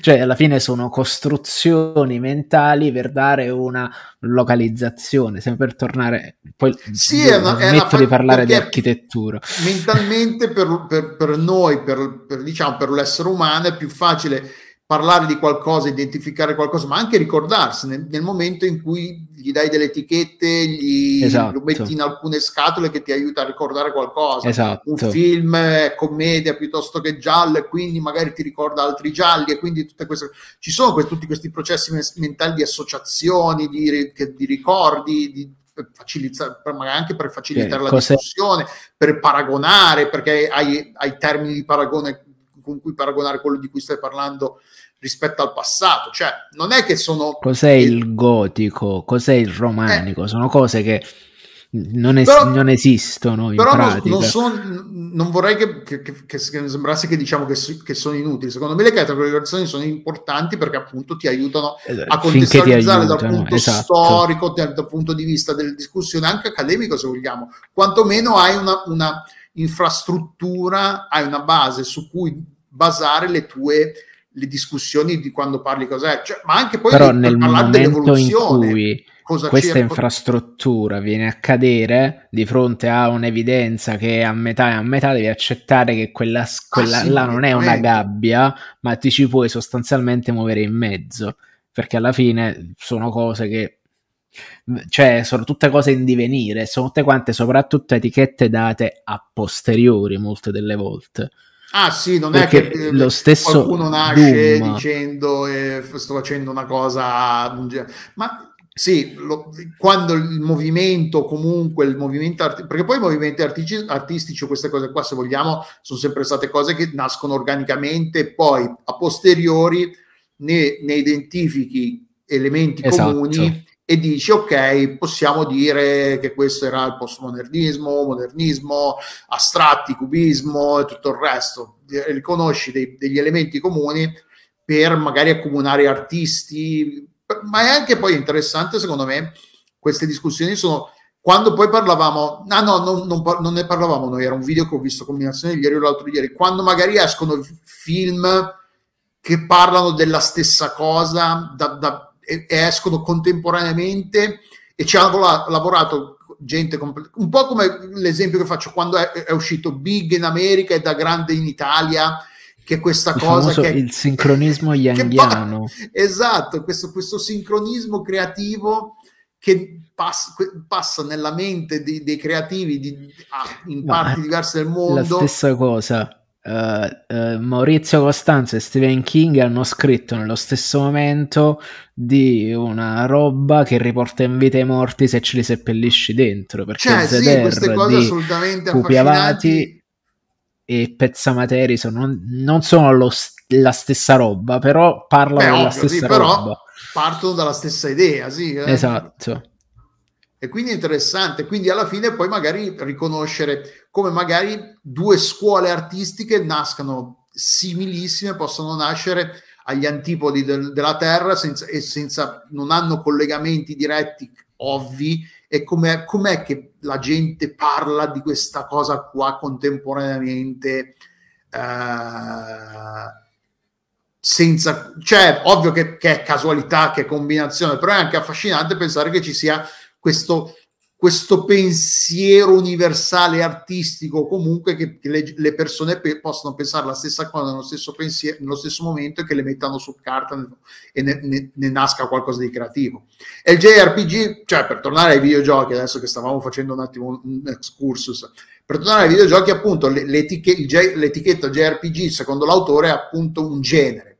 Ovvio che poi con tutto il discorso che della discussione su quanto siano accurate le etichette dei generi, soprattutto al giorno d'oggi che, le, la che i generi sono sempre più mischiati, che sono sempre più contaminati, ci sono tipo Call of Duty, se, se, vogliamo Call of Duty lo, è un gioco di ruolo perché c'hai punti esperienza, sali di livello, puoi fare new, quando, ogni volta che fai un prestigio nuovo, se vogliamo un New Game Plus, cioè, alla esatto. fine ci sono, ci sono, tutte queste, tutte queste eh, mischioni di generi, di, di, di generi completamente diversi che prendono elementi da altri generi per migliorare l'esperienza, alla fine la, l'autore dice, tra l'altro lo dice anche lui alla fine dell'articolo, dice non ho la risposta comunque a questa domanda, è una, co- è una domanda, è una questione irrisolvibile. Non, non se ne esce proprio. Ma poi intendiamoci, non è neanche una questione che ha bisogno di essere risolta. Ah, è interessante ah, esatto. discuterne, parlarne, però alla fine, quando passiamo al prossimo argomento, il fatto che rimaniamo così come abbiamo iniziato, finiamo, non, non è che abbiamo imparato qualcosa di nuovo, però è interessante discutere solo per il fatto di discutere. Sì, è proprio la disquisizione accademica per eccellenza quella sui generi sui sì, generi, fa, sugli sì, stili. Sì. Eh, è proprio letteralmente l'accademia che si parla addosso. Così. Però è Però anche interessante perché magari impari qualcosa di nuovo, scopri qualcosa di nuovo, magari salta fuori qualche genere. Poi i generi, cioè soprattutto in, in, in tutte le forme espres- di espressione artistica, però nei videogiochi anche, i generi nascono. Quello dei giochi di carte co- alla Slade Spire, che adesso continuano a uscirne. Combinazione, ho linkato oggi un trailer in, su Slack di uno che sembra interessante, uscito da poco, vediamo se recupero il nome. Uh, uh, come si chiama? Yo- no, aspetta. Aces, Aces and Adventures, appunto. Cioè, alla fine es- nascono anche giochi, generi nuovi che nascono dalla fusione di altri generi magari completamente diversi. Appunto, Slade Spire mischia il gioco di carte con la costruzione del deck con eh, elementi rogue con elementi RPG perché ogni, perso- ogni persona ci sono classi di personaggio diverse che hanno accesso a, a, carte, a carte diverse con gli elementi della progressione Souls eh, no eh, roguelite. Roguelite bravo scusa. Roguelite e quindi nascono tutti questi nuovi generi che, che, magari non hanno neanche un nome perché esiste il, il cos'è? Slade Spire si chiama deck builder do, roguelite alla fine usi eh, le, sì, le... roguelite sì sì.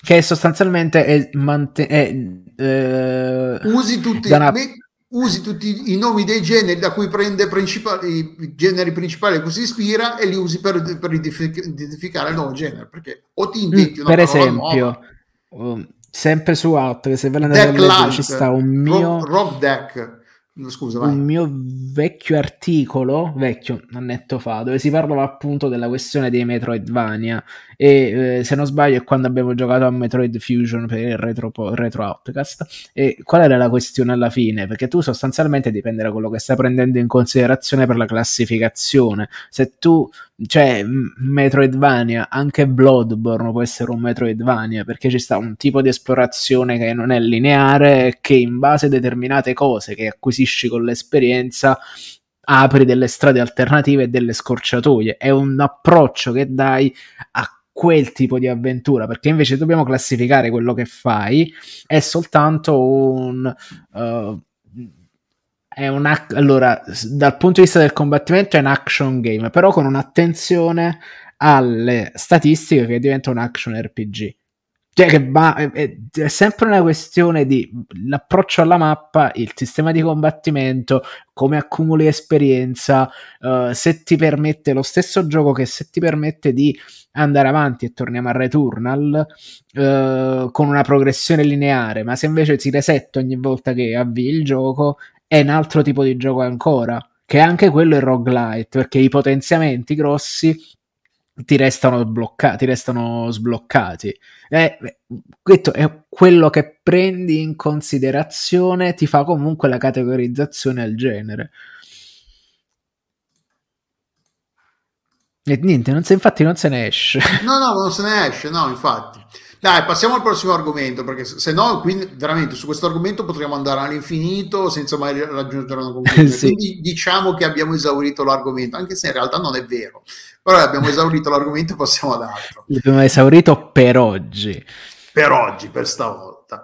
Uh, il prossimo argomento è una, una, riflessione che Rob Fahey, che è un una persona, un, artic- un, articolista di cui, cioè un autore di articoli di cui, ogni tanto, di cui parliamo abbastanza spesso, ha scritto un pezzo su gameindustry.biz in cui dice eh, che ha a che fare con la VR e parte da una frase che Regis, Regis Fils Eime, che tra l'altro mi piacerebbe ex capoccia di Reggie Fils Eime, che sì, Xbox, sì, l'ex, l'ex capoccia di Nintendo, ha detto okay. recentemente eh, durante un'intervista, dov'è che l'ha detto? Prova, prova.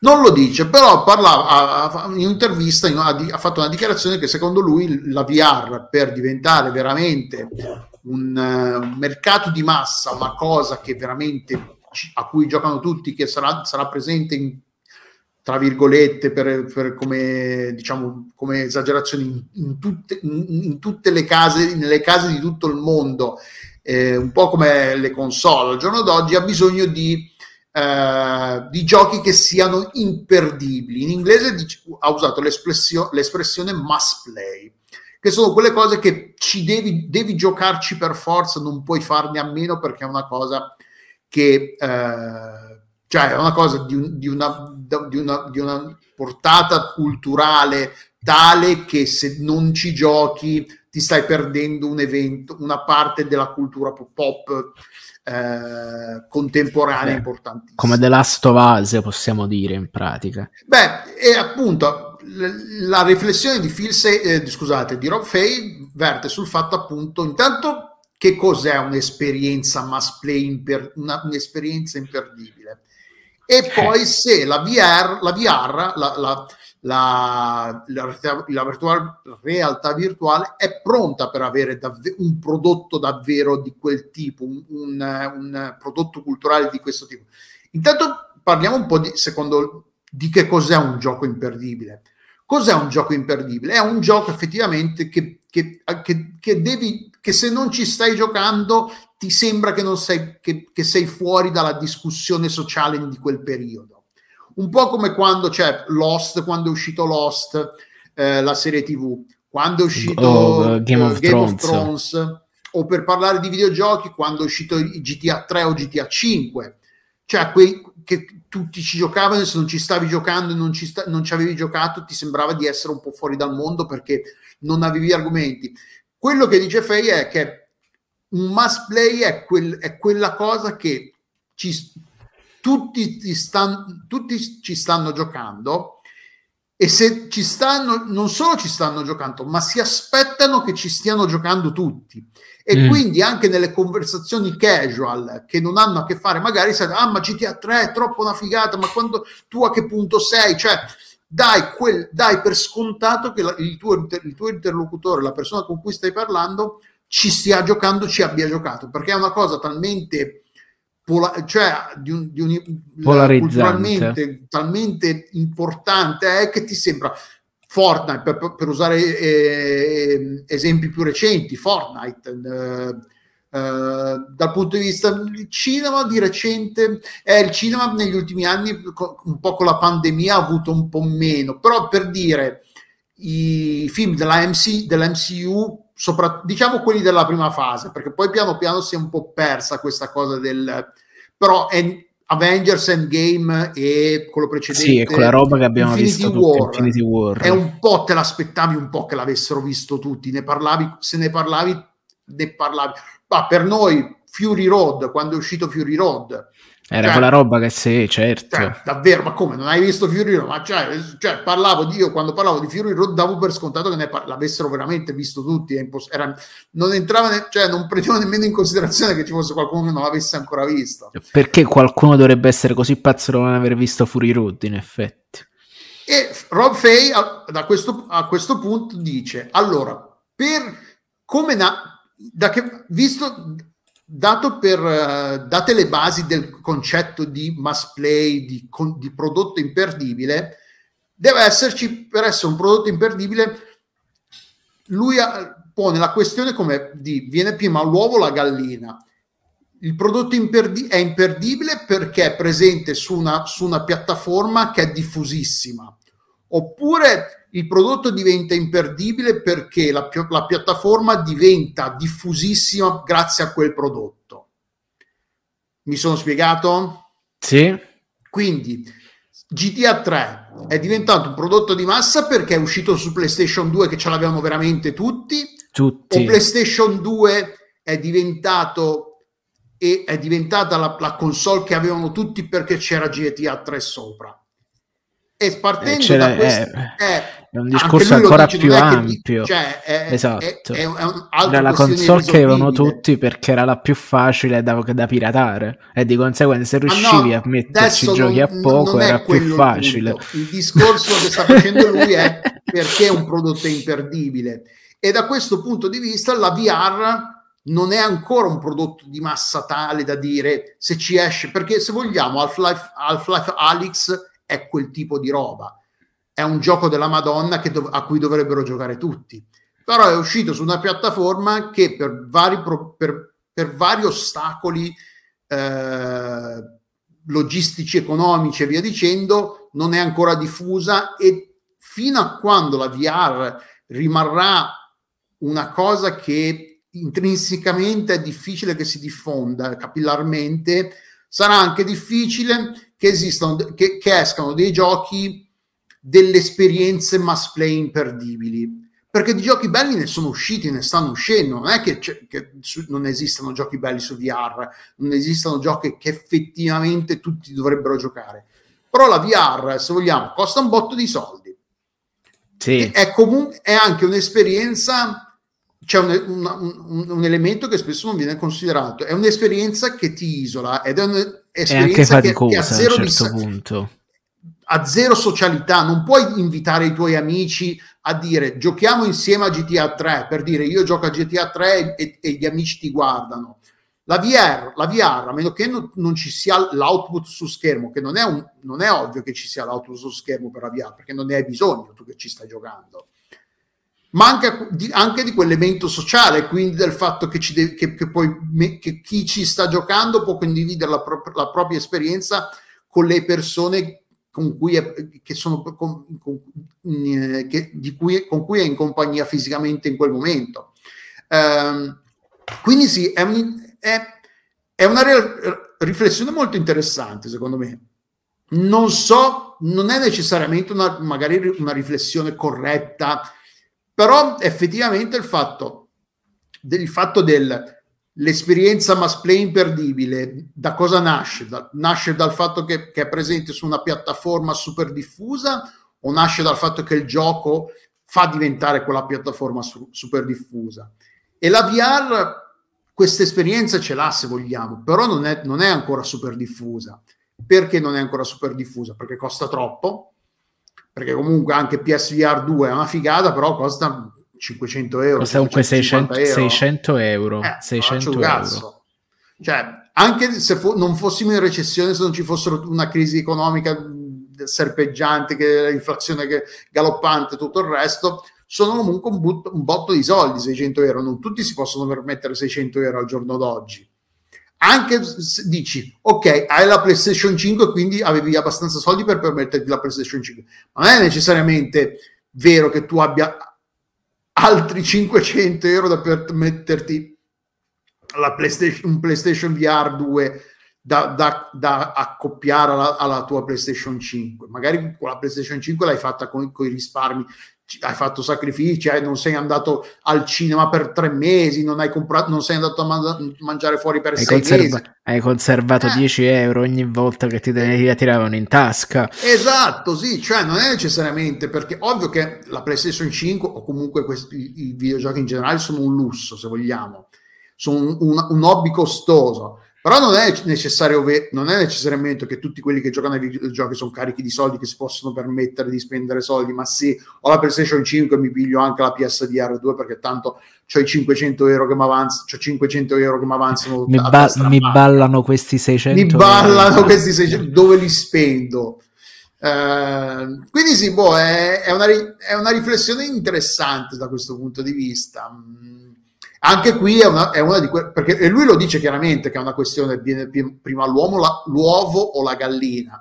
Cioè qual, qual è l'elemento quale del- dei due elementi dà vita all'altro o viceversa? Si auto, ovvio che si autoalimentano che è un gioco importante figo che- a cui vogliono giocare a tutti fa, fa, gio- fa aumenta le vendite dell'hardware, però è altrettanto vero che un gioco che esce su una piattaforma che, si, che hanno quattro persone non, non avrebbe lo, la stessa diffusione enorme. Fortnite perché ci giocano veramente tutti? Perché è disponibile su tutte le piattaforme possibili e immaginabili anche. Cioè, anche sul tostapane. Cioè anche su, sui telefoni ci puoi giocare, quindi ormai Fortnite ha questa, ha questa capillarità anche perché ci puoi veramente giocare su qualsiasi piattaforma disponibile che, che, abbia un output video tra un po' ci giocherai anche sul, sugli schermetti dei, dei, dei, frigoriferi se avessero abbastanza una risoluzione abbastanza alta de, o quelle delle, dei, delle, delle, delle, friggitrici ad aria queste, queste, cose del genere quindi sì. cioè, ehm, boh non lo so mh, mm, PSVR secondo te diventerà mai una cosa, un, un fenomeno di massa? Allora, per me la VR sì, ma deve diventare economica, quindi si parla No, te lo stavo per dire. Partiamo dal allora, partiamo due. dal diamo perché se, a questi prezzi no. Immaginiamo un futuro prezzi, in cui diventerà una cosa che non costa un occhio della testa, che diventa sì. che ha un prezzo di facciamo un cellulare di fa- fascia medio-bassa. 300 euro. 200-300 euro, euro, e che è già tanto eh? però quantomeno però comunque dici è un visore perché se dobbiamo ragionare proprio in termini tecnici sui i ragazzi che stanno, lo stanno usando su Slack, parlo di Alex Camilleri, ne parla in termini sostanzialmente entusiasti della qualità del prodotto e questo qua già di base è un enorme passo avanti, secondo me rispetto al primo VR che era un po' cheap, era un po' limitato e funzionava un po' così. Uh, secondo me hanno imbroccato una strada giusta, però è anche una strada costosa. Quindi uh, o fai un PSVR che banalmente col cavo col quale ti attacchi a PlayStation puoi fare che lo attacchi anche al PC e diventa anche un visore per eh, il computer. Quello eh, eh, sarebbe un po' un, un, passaggio ulteriore che così vai a vendere ad un bacino di utenza molto più vasto e lo fai funzionare con un, un, un corpus di giochi molto più grande. E quella potrebbe essere una strada, come, come, come per il pad cioè, perché alla fine poi ci sta la gente che preferisce il pad dell'Xbox, il pad della PlayStation 5, ma comunque sono entrambi pad che sono perfettamente configurabili con uh, il gioco PC, insomma. Poi sì, c'è gente... Esatto. supporta completa, in maniera completa il, il, il DualShock, come si chiama? DualShock 2? No, il DualSense, scusate. Il DualSense su PC e tutte le funzioni del DualSense su PC le supporta, quindi il feedback aptico progressivo, tutte le cose, le, fighe, le fighetterie, che, il microfono, il sonoro sul, sul pad. Se vuoi, le puoi, le, fu, puoi sfruttare al 100% il pad della PlayStation 5 anche su PC con Return. Esatto. E quindi sì, sì, un cioè, passo importante sarebbe diventare più leggero. Già il fatto che si attacca con un cavo soltanto è un progresso di semplificazione altissimo. E perché col cavo? Perché secondo me non c'era nessun altro modo per rendere quella roba tra virgolette streamabile attraverso uh, attraverso appunto un mezzo aereo che potesse rend- rendere o sfruttare quella tecnologia e quella qualità. Certo, l'obiettivo sarebbe farlo così, però secondo me non c'è ancora la forza, cioè l'hardware di PlayStation sarebbe dovuto costare di più a questo punto e secondo me se, si è preferito far costare di più uh, il, l'headset piuttosto che la PlayStation perché è tutto quanto, diciamo, spostato, il carico di denaro spostato su chi preferisce quel tipo di esperienza o che vuole provare quel tipo di esperienza, che sono giocatori sono una nicchia, ma comunque sono una nicchia che sulla VR ci investe, ci investe perché altrimenti i soldi non, non, non ce li darebbe. Eh, a questo proposito, e... un attimo, ci sono anche dei numeri. Nel, nel, mondo, a quanto pare, al momento ci sono 20 milioni circa di, di giocatori in VR eh, la, quindi se vogliamo cioè la, la, piattaforma è già abbastanza diffusa nonostante tutto. Ma Questo... VR non di PSVR, VR Ah no, scusate, scusate. Ne, a quanto pare nel mondo ci sono 20 milioni di, di Quest, di MetaQuest. Ok. indipendentemente dal MetaQuest 1 o 2. E già, cioè, non sono pochi 20 milioni di MetaQuest, se vogliamo, perché sono Eh. tipo PlayStation 5, Xbox Series S e Nintendo Switch insieme, tipo, cioè, È, stata una mossa intelligente quella, perché mh, questo, come ci ricorda sempre il Maderna, che ne è un felice possessore, è una macchina che tu puoi giocarci ai giochi suoi, ma puoi anche collegarlo al PC e giocare a, ai- a Alex, per esempio. E quindi c'era questa doppia, questo doppio canale, questo doppio canale di approvvigionamento. Quindi la, la questione là si il poneva, mercato- relativamente, però l'hanno chiuso, se non sbaglio, questo. Non esiste No, no, più. Sì, Non l'hanno chiuso. No, non, non non detto non svilupperanno altri modelli, tipo. No, esiste. Mm. Non ho- se non sbaglio non fanno più giochi no hanno Eh. chiuso il metaverso non fanno più no, hanno chiuso la, la sezione metaverso non eh, e, Che eh, confusione. no hanno chiuso fa- il fatto metaverso e come si chiama se n'è andato eh, Sweeney quello di sì, che, che perché Sì. che, che aveva detto che n- non cioè era, stava- era diventato frustrante lavorare lì perché non eh, si concentravano su cioè non, non facevano quello a cui interessava lui e quindi lui se n'è andato però mi sembra di capire che MetaQuest per ora sia ancora in vivo e vegeto il, il progetto MetaQuest non hanno ancora annunciato un terzo visore eh, non si sa se, se e quando uscirà un terzo visore che finché non chiudono, non annunciano che non, non è- non uscirà, è facile immaginare che prima o poi uscirà. Soprattutto dopo Sì. che adesso è uscita questa cosa del PSVR 2, che effettivamente mh, ho visto un po' di recensioni anche da gente. Devo guardare, un- c'è una recensione che devo, che devo guardare un video su, su YouTube, in particolare che, che è gente eh, da Linus Tech Tips, che è roba di, che è dedicata generalmente al mondo del PC. Mi sembra di capire che siano entusiasti dal punto di vista della VR, della VR è una roba abbastanza fuori di testa, un passo avanti sì, è un passo avanti. C'è il tracciamento degli occhi. Che, che pare una cazzata, però comunque su... Beh, dici tu, è una, una periferica da 600 euro, come minimo c'è il tracciamento degli occhi. Ho detto no, ho detto, io mi piace sempre molto leggere Alex che ne parla con, con Ugo e, effettivamente dice che è un, è un bel fatto, che, che non era scontato, eh, attenzione. Ehm, Però sì, l'altra cosa, la killer application è importante. Secondo me la mossa Eh, ma ci sono le stata. killer application? Non ci sono, non sono già uscite secondo te le killer application? Beat Saber Cioè- è una figata, eh? È un gioco della Madonna, Beat Ma Saber. tu, allora, però Beat Saber gira su tutti VR. Eh, Cioè, quindi- c'è la cosa eh, che quindi- ci, allora, cioè, ci vuole cioè, proprio fine- il- la cosa che esce esclusivamente su. E no, no, la scusa, questione no, di no, qua si sta parlando di VR, non si sta, pla- sta Ok, parlando di PlayStation VR 2, si sta parlando Sì. di VR. Quindi il fatto che le, le- le killer application per, per VR, per la, la realtà virtuale, Beh, esistono. Tetris Effect, Rez Esatto. Eh, e Beat Saber. Però Beat Saber mi sa Alex- sempre di quella roba.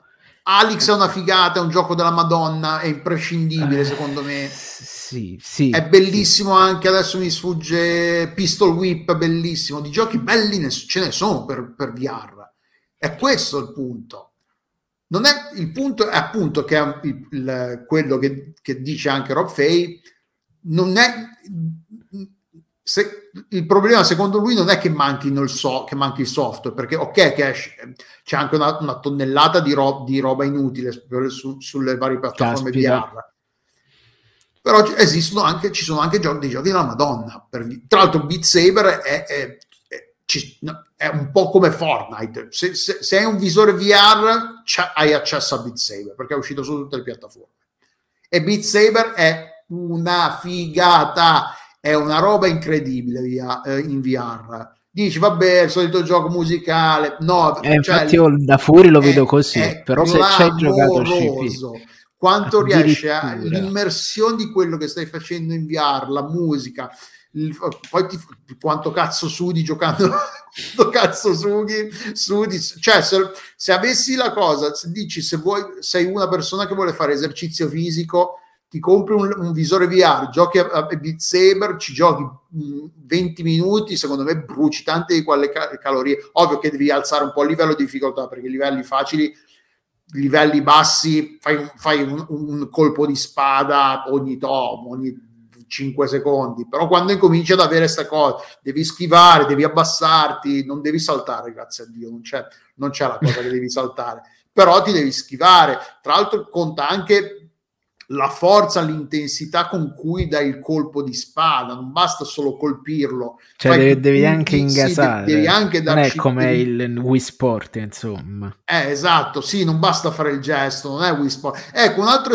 un altro esempio che lui fa di, di perché lui di, perché mentre GTA 3 è, è, uscito su una console che avevano tutti, Wii Sports invece è il caso, è l'esempio che dimostra il contrario, perché su Wii Sports l'hanno un sacco di gente ha comprato Wii Sports apposta per giocare, eh, scusate, hanno gio- ha comprato il Wii apposta per giocare a Wii Sports, però in quel caso lui dice, sottolinea che il Wii costava un cazzo, c'è anche da dire, sì, era molto economico. Quindi cioè, l'impegno cioè, di dire, ah c'è Wii Sports, gioco compro Wii, costava poco.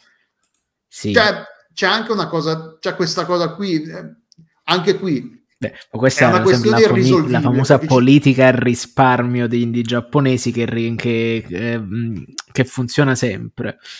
Sì, alla fine quello che dice Rob Fay è appunto è un'altra per, to- per tornare al discorso delle questioni risolvibili.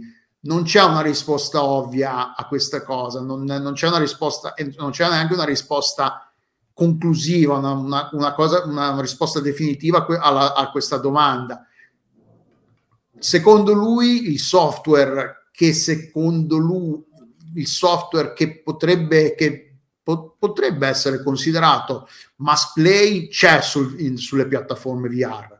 Il punto è che però non hanno contribuito a questa, questa esplosione del fenomeno di VR in tutto il mondo.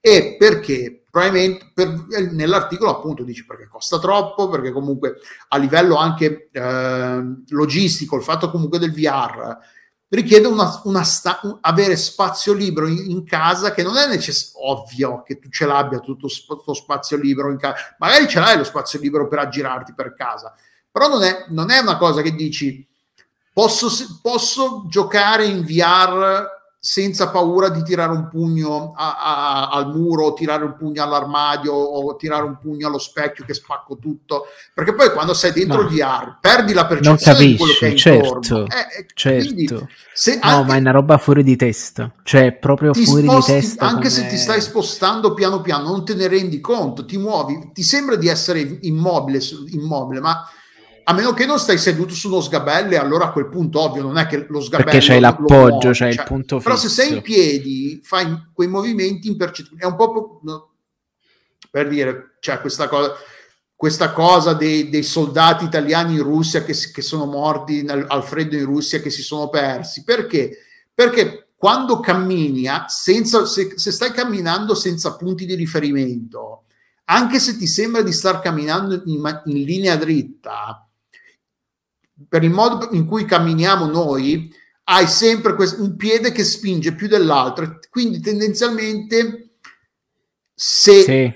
se avessi abbastanza spazio, abbastanza forza fisica, gireresti in tondo alla lunga perché hai un piede che spinge sempre più dell'altro e quindi tendi sempre ad andare verso sinistra o verso destra a seconda della tua camminata. A seconda di come sei esatto. nella tua postura. E in il VR è la stessa, però non te ne rendi conto perché è una roba assolutamente. Però se cammini giorn- tutti nella, se non, non sei sul, in, una, in, una, distesa bianca senza punti di riferimento, quando cammini sul marciapiede hai la linea del marciapiede quindi inconsciamente vai sul marciapiede e stai dentro sul marciapiede per dire. Eh, e, però in VR perdi questa percezione, quindi anche se ti sembra di stare fermo a un certo punto ti ritrovi che magari fai un movimento verso sinistra dai una botta dentro, verso qualcosa e ti, ti, togli il visore e dici minchia sono vicino al tavolino, sono vicino alla finestra, ma ero un attimo fa letteralmente è come là, giocare a mosca cieca ma con meno input esterni. E con il rischio di fare veramente in danni in casa perché poi a me esatto. è successo ho tirato un pugno alle, alla, agli scaffali che ho qui davanti tra un po' viene giù tutto lì beh, la madonna in mezzo di roba che c'era dentro Quindi, boh, sì, è, il VR è ancora, cioè, ha, ha, ha dei limiti intrinseci di, che, che nel limito, ha dei problemi intrinseci che ne, limitano la diffusione, appunto, che è quello, secondo me, uno, soldi, i soldi è aggirabile, perché prima o poi magari troveranno un modo di fare eh, tecnologia di qualità a prezzi abbordabili per, anche per il, la massa. Quello del, del, fatto che ti serva un minimo di spazio minimo in casa per essere goduto. Eh, Ma anche come tipo devi configurare, devi attaccarlo fisicamente alla Però il MetaQuest, il MetaQuest non hai bisogno di questa cosa qua. Esistono no. le, meta, le, le, cose senza cavo e quella è una figata. Però il MetaQuest hai bisogno comunque dello spazio in casa. Cioè, hai bisogno di avere uno Perché spazio per allargare le braccia. Da PC, quando il giocatore da PC ha detto manco che gioca nel salotto, ma gioca tipo nello studio, in una stanza ma, dedicata apposta e lo spazio ma anche, è limitatissimo. Cioè, è una cosa molto borghese sta cosa di dire, ho il, il salotto grosso. Non tutti ce l'hanno sto salotto non grosso. Non tutti hanno il eh. salotto eh. grosso. Come no? Oppure se ce l'hai c'è il tavolino in mezzo. Quindi dice, ci togli il tavolino in I mezzo. Quante, te lo togli Do- quante volte? Dove lo, fai lo una volta, lo fai due volte, lo fai tre volte, poi la quarta dice ma stavolta gioco un po', ma se devo ma anche se non c'ho voglia di spostare il tavolino, questa cosa qua è un po' come la cosa che magari ti prendi l'impastatrice, e, e, però non la puoi tenere sempre a disposizione, quindi la metti magari in, in un mobile e la tiri una volta fuori, la tiri due volte fuori, la tiri terza Oppure volta, la quarta volta non c'è voglia e ordini la pista, per... la pizza la ordini invece di fartela a casa. Oh, io quando, dato che sono impazzito per il caffè macinato fresco fatto con la V60 alla giapponese, comunque non è che ogni mattina mi sveglio presto per farlo, no, io ogni, mi, quando mi sveglio la domenica che ho voglia, quant'è che ce l'hai però? me lo faccio.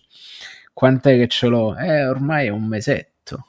Ecco, il mesetto è ancora fase luna di miele, secondo me. Vediamo tra sei mesi. Tra sei mesi, ricordiamocelo di, vediamo quante, tra sei mesi quanto spesso la usi. No, che non voglio dire, ci mancherebbe, non sto dicendo che sei uno che gli passerà la voglia, però secondo me capita spesso che ci viene quest'idea. Io ho preso la friggitrice ad aria recentemente, ci ho speso poco perché ho detto almeno se finisce che, che, è una cosa di quelle che non uso mai più, quantomeno ci ho speso solo 50 euro e 50 euro per, per una cosa che non uso mai alla fine mi girano le balle, ma non sono soldi buttati. Però se avessi preso tipo una da 300, 3, 3 400 euro, magari sarebbe stata una cazzata un po' meno difendibile. Questa invece, secondo me, il VR ha questo problema qua anche. Se veramente ogni volta che ci devi giocare ti devi spostare i mobili, devi, devi attaccare i cavi, una cosa dell'altra, non è tipo la, la serie S che, che schiacci il tasto sul controller, ti siedi e giochi c'è tutta una serie di cose, anche ulter- passaggi ulteriori per giocarci che per una cosa che ti dice che, che ci, magari per mezz'ora, se 20 minuti li devi solo preparare lo spazio di gioco in cui devi, lo spazio di gioco in cui devi muoverti, ti passa la voglia e giochi a Fortnite sul telefono, appunto. No, ma allora è esattamente il passaggio che è la differenza tra giocatore PC e giocatore console. Io sto là, prendo, accendo e ciao. Perché se tutto quel, quel arrovellamento di cervello mi fa passare la voglia. Perché poi eh, non so mantenerlo. Cioè, ma io sono giocatore PC, ho il VR, comunque il, il, se, io Alex non l'ho mai finito perché poi adesso dovrei mettere rime, attaccare i gatti, cioè anch'io sta, ti viene questa cosa che dici vabbè, lo fa, poi lo faccio, poi lo faccio e non lo fai mai. Eh, funziona così, alla fine siamo pigri. Comunque dai, passiamo, andiamo avanti che se no non finiamo mai più l'episodio. Velocemente, passiamo alla eh, lista dei cattivi, dobbiamo cambiare la, esatto. la scaletta, il nome perché sì. sennò ce lo Ogni tanto c- c- c'è stato questo momento retcon, esatto. Allora, aspetta, lo cambio anche nel template così. Uh, ecco, adesso siamo a posto. La prossima settimana non dovremo più sbagliarci. Questo, c'è solo un argomento nella lista dei cattivi che è una. Fortunatamente eh, è uscita un, un, un'intervista, o comunque il, il, congresso americano, che è il Parlamento americano del, della, del, dello Stato degli Stati Uniti eh, recentemente ha, ha, aveva mandato in passato, un po' di tempo fa, aveva mandato un questionario di 14 domande, se non sbaglio. A, ah no, scusate, aveva mandato un, un questionario a 14 compagnie Il questionario riguardava le azioni che le, con queste compagnie avevano preso conte, con, concretamente per eh, contro, combattere e limitare il fenomeno di estremismo, di eh, abusi, maltrattamenti online che, che, avvengono sulle loro piattaforme, gente che viene insultata, limita magari protezione dei, dei minori, queste cose, vari, vari problemi. E tra le cose che tra i numeri che sono saltati fuori, salta fuori tipo che il 20% degli adulti che hanno risposto a varie interviste sull'argomento ha detto di aver uh, di essere stato di, ave- di, essere entrato in contatto 20%, quindi un, un, quinto, un numero piuttosto alto, di, avere, di essere in con- entrato in contatto in maniera più o meno diretta con eh, espressioni di super- eh, suprematismo bianco o eh, maltra- um, maltrattamenti basati sul, sull'identità, quindi razzismo oppure antisemitismo, anti, trans, transgender, cioè tutto le co- le, il, peggio della, della, delle, dell'espressione della, della, della, della, forma umana. E tra i titoli in cui, e poi eh, di questo 20% nell'articolo viene, vengono, c'è, c'è anche la suddivisione per giochi. Eh, di questo 20% il 44% ha detto che, di averli, di averli notati, di, di aver, averci avuto a che fare in Call of Duty generico Call of Duty online, quindi può essere game, Warzone piuttosto che il multiplayer del gioco normale. Quindi magari stai giocando con uno e uno ti dice che ti dà del negro, ti dà, o ti insulta o, eh, o ti dà eh, dell'ebreo, delle cose che ti insulta in base, senza neanche sapere, perché poi quello che spesso accade non è che sanno tu di che razza sei, di che religione sei, però usano quell'identificazione come insulto, che forse è pure peggio se vogliamo. Per dire, se seguite la NBA, due o tre anni fa, Leonard Myers, che è un, uh, un giocatore non di fascia alta, è uno piuttosto, è abbastanza conosciuto nell'ambiente, però non è una superstar. Giocando a, uh, non mi ricordo, mi sembra Call of Duty Warzone, a un certo punto è stato ammazzato e incazzato, si è fatto prendere dall'ire e ha usato un, uh, un termine derogatorio per, per, per, per uh, gli ebrei. Ha, ha, non mi ricordo il termine, anche se non mi ricordassi, meglio non ripeterlo per, per chi non lo conosce. Se no vediamo, evitiamo gli strike. Eh, esatto. Comunque ha usato un termine di, de, dispregiativo per gli ebrei per, per, insultare la persona che l'aveva ammazzato. Guarda sto pipì di, di merda, per dire, una roba del genere. E poi ovviamente è stato, era, giocava nei Miami Heat al tempo, i Miami Heat l'hanno licenziato, per due anni non ha giocato e ha riconosciuto, tra l'altro non è una persona, cioè a parte questo episodio, non è, in campo non è mai stato uno violento, da dire un aggressivo, cioè è sempre stato... Perché i giochi online tirano fuori il peggio di noi. Però ha pagato in maniera... Cioè, ha fatto una cazzata pubblicamente, ne ha pagato le conseguenze, giustamente. Comunque, Call of Duty 44%, Grand Theft Auto Online 35% dei giocatori, Valorant 34%, PUBG Mobile 32% dei bambini tra i 10 e i 12 anni, Dota 2 il 29% dei, dei bambini tra, tra, l'età di 13 e 17 anni. E ehm, quindi i numeri sono abbastanza preoccupanti, se vogliamo. E la, l'articolo, è che, l'articolo ha anche a che fare col fatto che il congresso è deluso dalla risposta che questi publisher, che tra, tra l'altro publisher grossi, perché tra quelli contattati c'è Microsoft, Sony, Tencent, Epic Games, Electronic Arts e Activision, e solo cinque hanno risposto in maniera dettagliata su quello che stanno e hanno descritto in maniera dettagliata sul, sulle, sui passi, sulle misure concrete che stanno facendo, hanno preso, che stanno adottando per assicurarsi, per, per, tanto per sapere, per venire a per dare una valutazione de, di quanto è grave il problema sulle proprie piattaforme. E dopo aver fatto questa valutazione, quali misure stanno prendendo per combattere il, la diffusione del, di questo tipo di estremismo sulle, sulle proprie piattaforme e a quanto pare solo 5, tra l'altro non dice quali 5, solo 5 hanno dato una risposta dettagliata e sembra solo in 5, quanto viene, sembra di capire, solo in 5 hanno preso sul serio questo questionario. Ovviamente c'è stata la risposta della Electronic uh, Entertainment Software Association, che è l'associazione che, di, di, settore americana, che ha risposto un po' piccata, diciamo, eh, fondamentalmente diciamo, mi sembra, ci sembra un po' esagerato parlare di estremismo perché è una forma di allarmismo politico per, eh, per eh, dipingere un, un, quadro molto più grave, molto più allarmante di quanto non sia in realtà, che a me sembra un po' una risposta del cazzo, secondo me avrebbero voluto dire.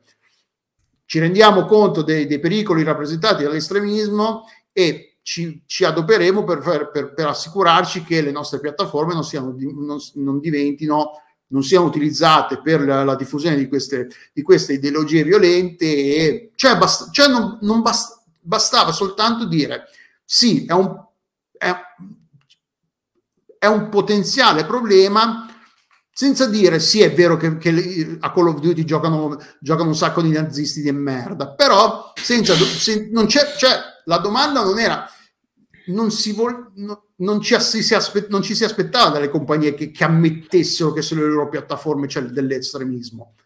Basta, Beh, sarebbe bastato dire riconosciamo che, che, c'è questo potenziale problema e c'è, c'è, ci impegneremo di più per, per proteggere ut- i nostri utenti, i nostri clienti, dal il pubblico da, da, questo, da questo rischio. E invece no, loro hanno detto, eh, ma no, guarda che non è poi così grave come dite voi, eh. se dite estremismo, poi sembra che qua vengono a, cioè, è pieno di gente che, Beh, recluta i bambini per andare a fare poi andare a sparare alle, alle manifestazioni di Black Lives, gente, Black Lives, Matter. C'era sempre gente che si organizzava gli attentati terroristici, eh. facevano le esercitazioni giocando a Counter Strike, quindi ma no, tipo su Roblox. Roblox per dire, Roblox di cui ebbe, che, che, è stato al centro di varie polemiche per, a questo proposito per la protezione de, soprattutto dei, dei, minori che ci giocavano.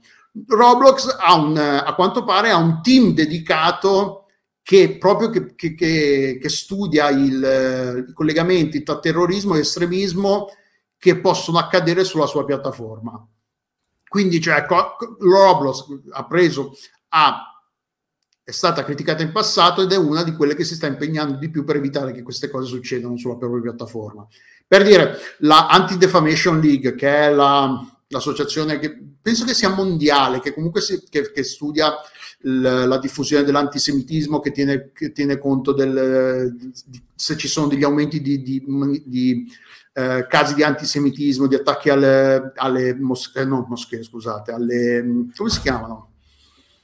Le chiese... Le moschee? No, moschee, uh, no, stiamo parlando di sinagoghe. Le sinagoghe, sinagoghe, bravo, scusate, scusate la mia ignoranza, le sinagoghe, se ci sono de, de, un aumento, perché purtroppo volenti o nolenti, quando, c'è, quando c'è un aumento del suprematismo bianco, nazismo e compagnia bella, aumentano anche i, i casi di antisemitismo anche violenti. E l'Anti-Defamation League negli ultimi, eh, nel, l'anno scorso ha riportato, ha notato a, a un aumento dei casi di, di, di, di suprema, suprematismo bianco e maltrattamenti basati sul, sull'antisemitismo l'anno scorso. Quindi, cioè, magari non è ancora... Cioè, il, il problema di queste cose è che... Non il problema. Secondo me un qualsiasi aumento, per quanto possa essere piccolo, anche in termini assoluti e in termini percentuali è un, un aumento di troppo. Non è che dici, ma sì, non è poi così grave, se dice lo chiami estremismo, poi sembra che qua ci sono i terroristi che giocano a Call of Duty. Cioè, Beh, comunque c'è la differenza tra una strage in più e una strage in meno, non è proprio esatto, una, cioè, una, una un, cosa sottile. Eh. E, cioè, boh, so, eh, a me sembra abbastanza questa solita, questa solita questa risposta piccata difensiva del fatto che vieni beccato in, in fallo, vieni, ti fanno notare che ti dovresti impegnare di più, non fare questa cosa, eh, ma no, guarda, secondo me il termine estremismo è un po' è usato un po' fuori luogo. Di soltanto prendiamo, prendiamo atto delle, delle, osservazioni del congresso, del congresso americano e ci impegneremo di più. Oppure fai più bella figura, esatto. Infatti, non difendere, fare corpora- corpora- corporativismo, difendere i tuoi, i tuoi, rappresentanti, i tuoi membri, ma finisce, cioè, boh, boh. No, in questo caso, secondo me, da un certo punto di vista, posso capire che sia difficile controllare queste cose, eh, che ci richiedono investimenti in termini di persone, in termini di addestramento, delle, di, di addestramento devi, devi, insegnare alle persone come identificare queste cose qua, come, come reagire, cioè devi dare il supporto a queste persone, perché poi quelli che fa, le persone che stanno a guardare queste cose qua, cioè veramente an, entrano in contatto diretto col, con, con, la feccia umana peggiore. Quindi ci vuole anche un, un adeguato supporto psicologico per, psicologico per queste persone, perché non so se ne avevamo già parlato, forse è un argomento che, che, di cui abbiamo parlato in passato, però ci sono stati studi sulle persone che, sulle persone che di lavoro a, moderano le comunità online. In generale e in molti di queste persone sono stati notati eh, sintomi pa- che sono equiparabili a quelli della PTSD, di quelli che sono stati in guerra, stress tra- post-traumatico, disordine da stress post-traumatico. E questi non sono mai stati in guerra, sono stati solo davanti a un cazzo di schermo a guardare la gente che chiacchiera su, su, su, nelle chat, per dire. Quindi il livello... Quindi di... diciamo il contenuto delle chat può essere eh, molto traumatico. Ecco. Esattamente. Cioè, quindi, boh, a me sembra... Mm, cioè, è, è fastidiosa questa cosa che, che, che, non, che, non, che non discutano il fatto che ci sia o meno eh, fenomeni di, di, di, uh, di, estremismo sulle loro piattaforme. No, discutono il fatto che, che, che nella lettera che gli è stata mandata dice eh, ma secondo me, noi è, non è corretto usare il termine estremismo, ma cioè... Ma, ma... Comunque, va bene, dai. Parliamo, passiamo a baci a bracci ed è una, co- mh, mm, è una cosa, co- visto che, che la, la, la, scaletta per baci a bracci era vuota, ho trovato questa cosa qua che mi è sembrata carina e c'è stato, eh, eh, come la settimana scorsa abbiamo parlato dell'annuncio di del DLC di Elden Ring. E c'era un giocatore JPNB che eh, per, eh, per, non so quante settimane, aspetta, vediamo per quante settimane l'ha fatto. Tra l'altro è un, è un, è un, è un, è un youtuber piccolo, faceva solo sta cosa qua lui. Lui pubblicava un, un video alla settimana con una build alla settimana diversa con cui, in cui combatteva contro Malenia quindi ah, lui sì. per, allora, l'ultimo video è di sei giorni fa, perché lui pubblica, allora, il titolo del video è Sconfiggere Malenia con una build diversa ogni settimana fino all'annuncio del DLC di Elden Ring. E quindi lui giustamente ha smesso di. hanno annunciato e ha, e ha smesso. Esatto, Giusto. quindi l'ultimo, l'ultimo, video è stato pubblicato la settimana scorsa e l'ha fatto per sessa, ha, pubblicato 62 video diversi. E sono, 62 quindi, build, e sono tutte 62 build diverse. Esatto, 62 Mamma build mia. diverse. Eh... E poteva andare avanti secondo te? Ma possibile. No, sì, nell'artic- nell'articolo c'è un'intervista a questa persona qua in cui dice che lui ha, ha tipo uno spreadsheet di... Aspetta, di cos'è lo spreadsheet? Di Excel, un foglio di Excel con okay. tutte le possibili build che sarà messo lì a studiare per fare variarle, poi magari ogni arma, una build che è basata su ogni arma diversa, cast, una build in cui usava solo le, le magie piuttosto che un'arma particolari, cioè, c'è un sacco di... Quindi lui ha fatto 62 build diverse per 62 settimane e ne avrebbe avuto da fare altro. Però l'intervista è piuttosto interessante, cioè interessante, è una cosa carina, non è niente di particolare. Eh, da un certo punto di vista, quando gliela perché a un certo punto tipo era, era, era su un mezzo pubblico, stava tornando a casa quando c'è stato l'annuncio e un amico gliel'ha scritto, gliela, gli ha mandato un messaggio su Discord, gli ha detto, e lui ha, ha detto che ha sentito è stato un po' un senso di sollievo perché effettivamente sai se hai questo impegno settimanale all'inizio magari era sta cosa vabbè prima o poi lo fanno poi se diventa un impegno settimanale ti senti obbligato a farlo non diventa più un hobby ma diventa un lavoro. Un lavoro esatto, esatto. Quindi poi ultimamente poi dice che, che probabilmente non, non, non, eh, non, giocherà, non è detto che giocherà al, al, DLC perché a quanto mi sembra di capire ha avuto una bambina da, di, da poco, quindi è un insegnante in una, in una scuola, non, so se è una scuola elementare, media, comunque è un insegnante in una scuola, quindi cioè, era anche una cosa, cioè non è uno studente che aveva poco tempo da dedicare a sta cosa, ha detto vabbè sai che c'è, non c'ho un cazzo da fare tutto il giorno, mi metto a fare sta cosa qua.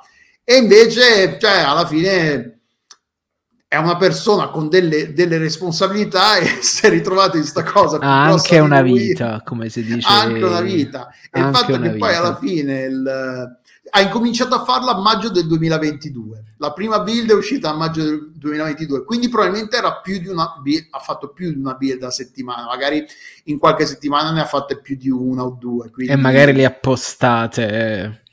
Sì, esatto, sì, sì. Però no, è... e quindi c'è questa storia interessante di gente, cioè, di, di gente che diventa, se vogliamo, ossessionata da un gioco di storie del, del genere, ce ne sono, se vogliamo.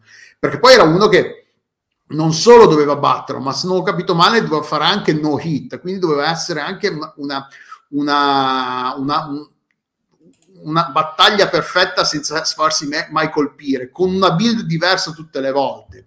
Eh, quindi sì, JPNB non, eh, eh, non pubblicherà più build settimanali, tra l'altro anche per, se, se, volete un'idea di una build, se volete giocare a Elden Ring, rigiocare Elden Ring e volete cambiare una build, questo qua ha pubblicato 62 build, quindi cioè, di, di, di idea di come farlo, cioè, cioè quante volete. Uh, a cominciare allora il primo nove mesi fa, allora ha detto era maggio, vediamo quando l'ha pubblicato. Il primo, il primo video l'ha pubblicato eh, ah no, su YouTube non... Ah no, il 7 maggio 2022 per la precisione, esatto. Tra l'altro il primo l'aveva, l'aveva battuta con la River, Rivers of Blood, che è la katana super sgravatissima. Eh, e poi da lì ha incominciato a fare le cose un pochino più difficili perché le armi sgravate non sono tutte sgravate, magari si è ritrovato anche a doversi arrangiare con, con, con, con build meno potenti e quindi è dovuto diventare bravo, eh, ha fatto get good, è diventato bravo sul serio poi alla fine. Cioè, provando, provando, dici tu almeno una volta a settimana ha dovuto batterla anche con una esatto, sì. build di merda. E, e, quindi basta, abbiamo finito. Vogliamo parlare di giochi o no? Allora, eh, allora siamo andati un po' lunghi. Allora Potremmo tenerci la riserva della settimana prossima. Okay, Magari io parlo, parlo, meno di architettura la settimana prossima e parliamo dei giochi. Ok, va bene. Così e... ci giochiamo anche un altro po'. Ma sì, dai. Quindi sì, dai, abbiamo fatto due ore abbondanti di registrazione, che, quindi cosa rimane? Salutiamo, ringraziamo Salutiamo. chi ci ha seguito qui in diretta su Twitch, ringraziamo chi ci ha seguito in differita in podcast uh, sulle varie piattaforme su cui siamo presenti, YouTube, uh, Spotify, dove siamo? Boh, io so che siamo su YouTube e eh, Spotify, probabilmente siamo Non so quali sono le altre piattaforme siamo, di podcast. Cercateci su tutte le piattaforme, metteteci like, subscribe, tutte quelle robe che fate voi giovani al giorno d'oggi. Uh, Fatele anche se non siete giovani, eh, attenzione. Sì, anche sì, sì, sì. Stasera è lunedì, quindi non c'è niente. Domani c'è il Retro Outcast, mi sembra di ricordare. Sì, su uh, Rocket Knight. Che non ho idea di cosa sia. È un vecchio gioco Konami perché abbiamo dedicato questo mese la cover story di marzo ai non so quanti anni di Konami. Ok, bravi. Quindi poi giovedì c'è il solito mm, c'è il popcorn, giovedì c'è il popcorn. la sera ci sarà il, il, il, che già saprò so che sarà una roba c'è il um, podcast Fiume il dedicato alla CC sì. dell'anno scorso, 2022. Abbiamo già messo. Perché i... c'è sta sempre questa cosa di fare. Il... Quando è in procinto di arrivare alla nuova GDC, si, si racconta quello dell'anno scorso come recap degli episodi precedenti. Antonio Bellotta, Giopep. Uh, mi sembra che ci sia anche Ste- eh, Stefano, Stefano Calzati. Calzati. Basta, mi sembra. Finora mi sembra che siano abbiamo dato solo noi quattro, solo noi quattro, bastiamo e avanziamo perché... E già come... saranno tipo 5 ore di diretta. E infatti. E poi per questa settimana mi sem- sembra nient'altro. Forse uh, facciamo anche la 8 a fumetti, cioè abbiamo ah, fatto scegliere il giorno. potrebbe andare proprio a mercoledì che ci sarà l'autocast a fumetti.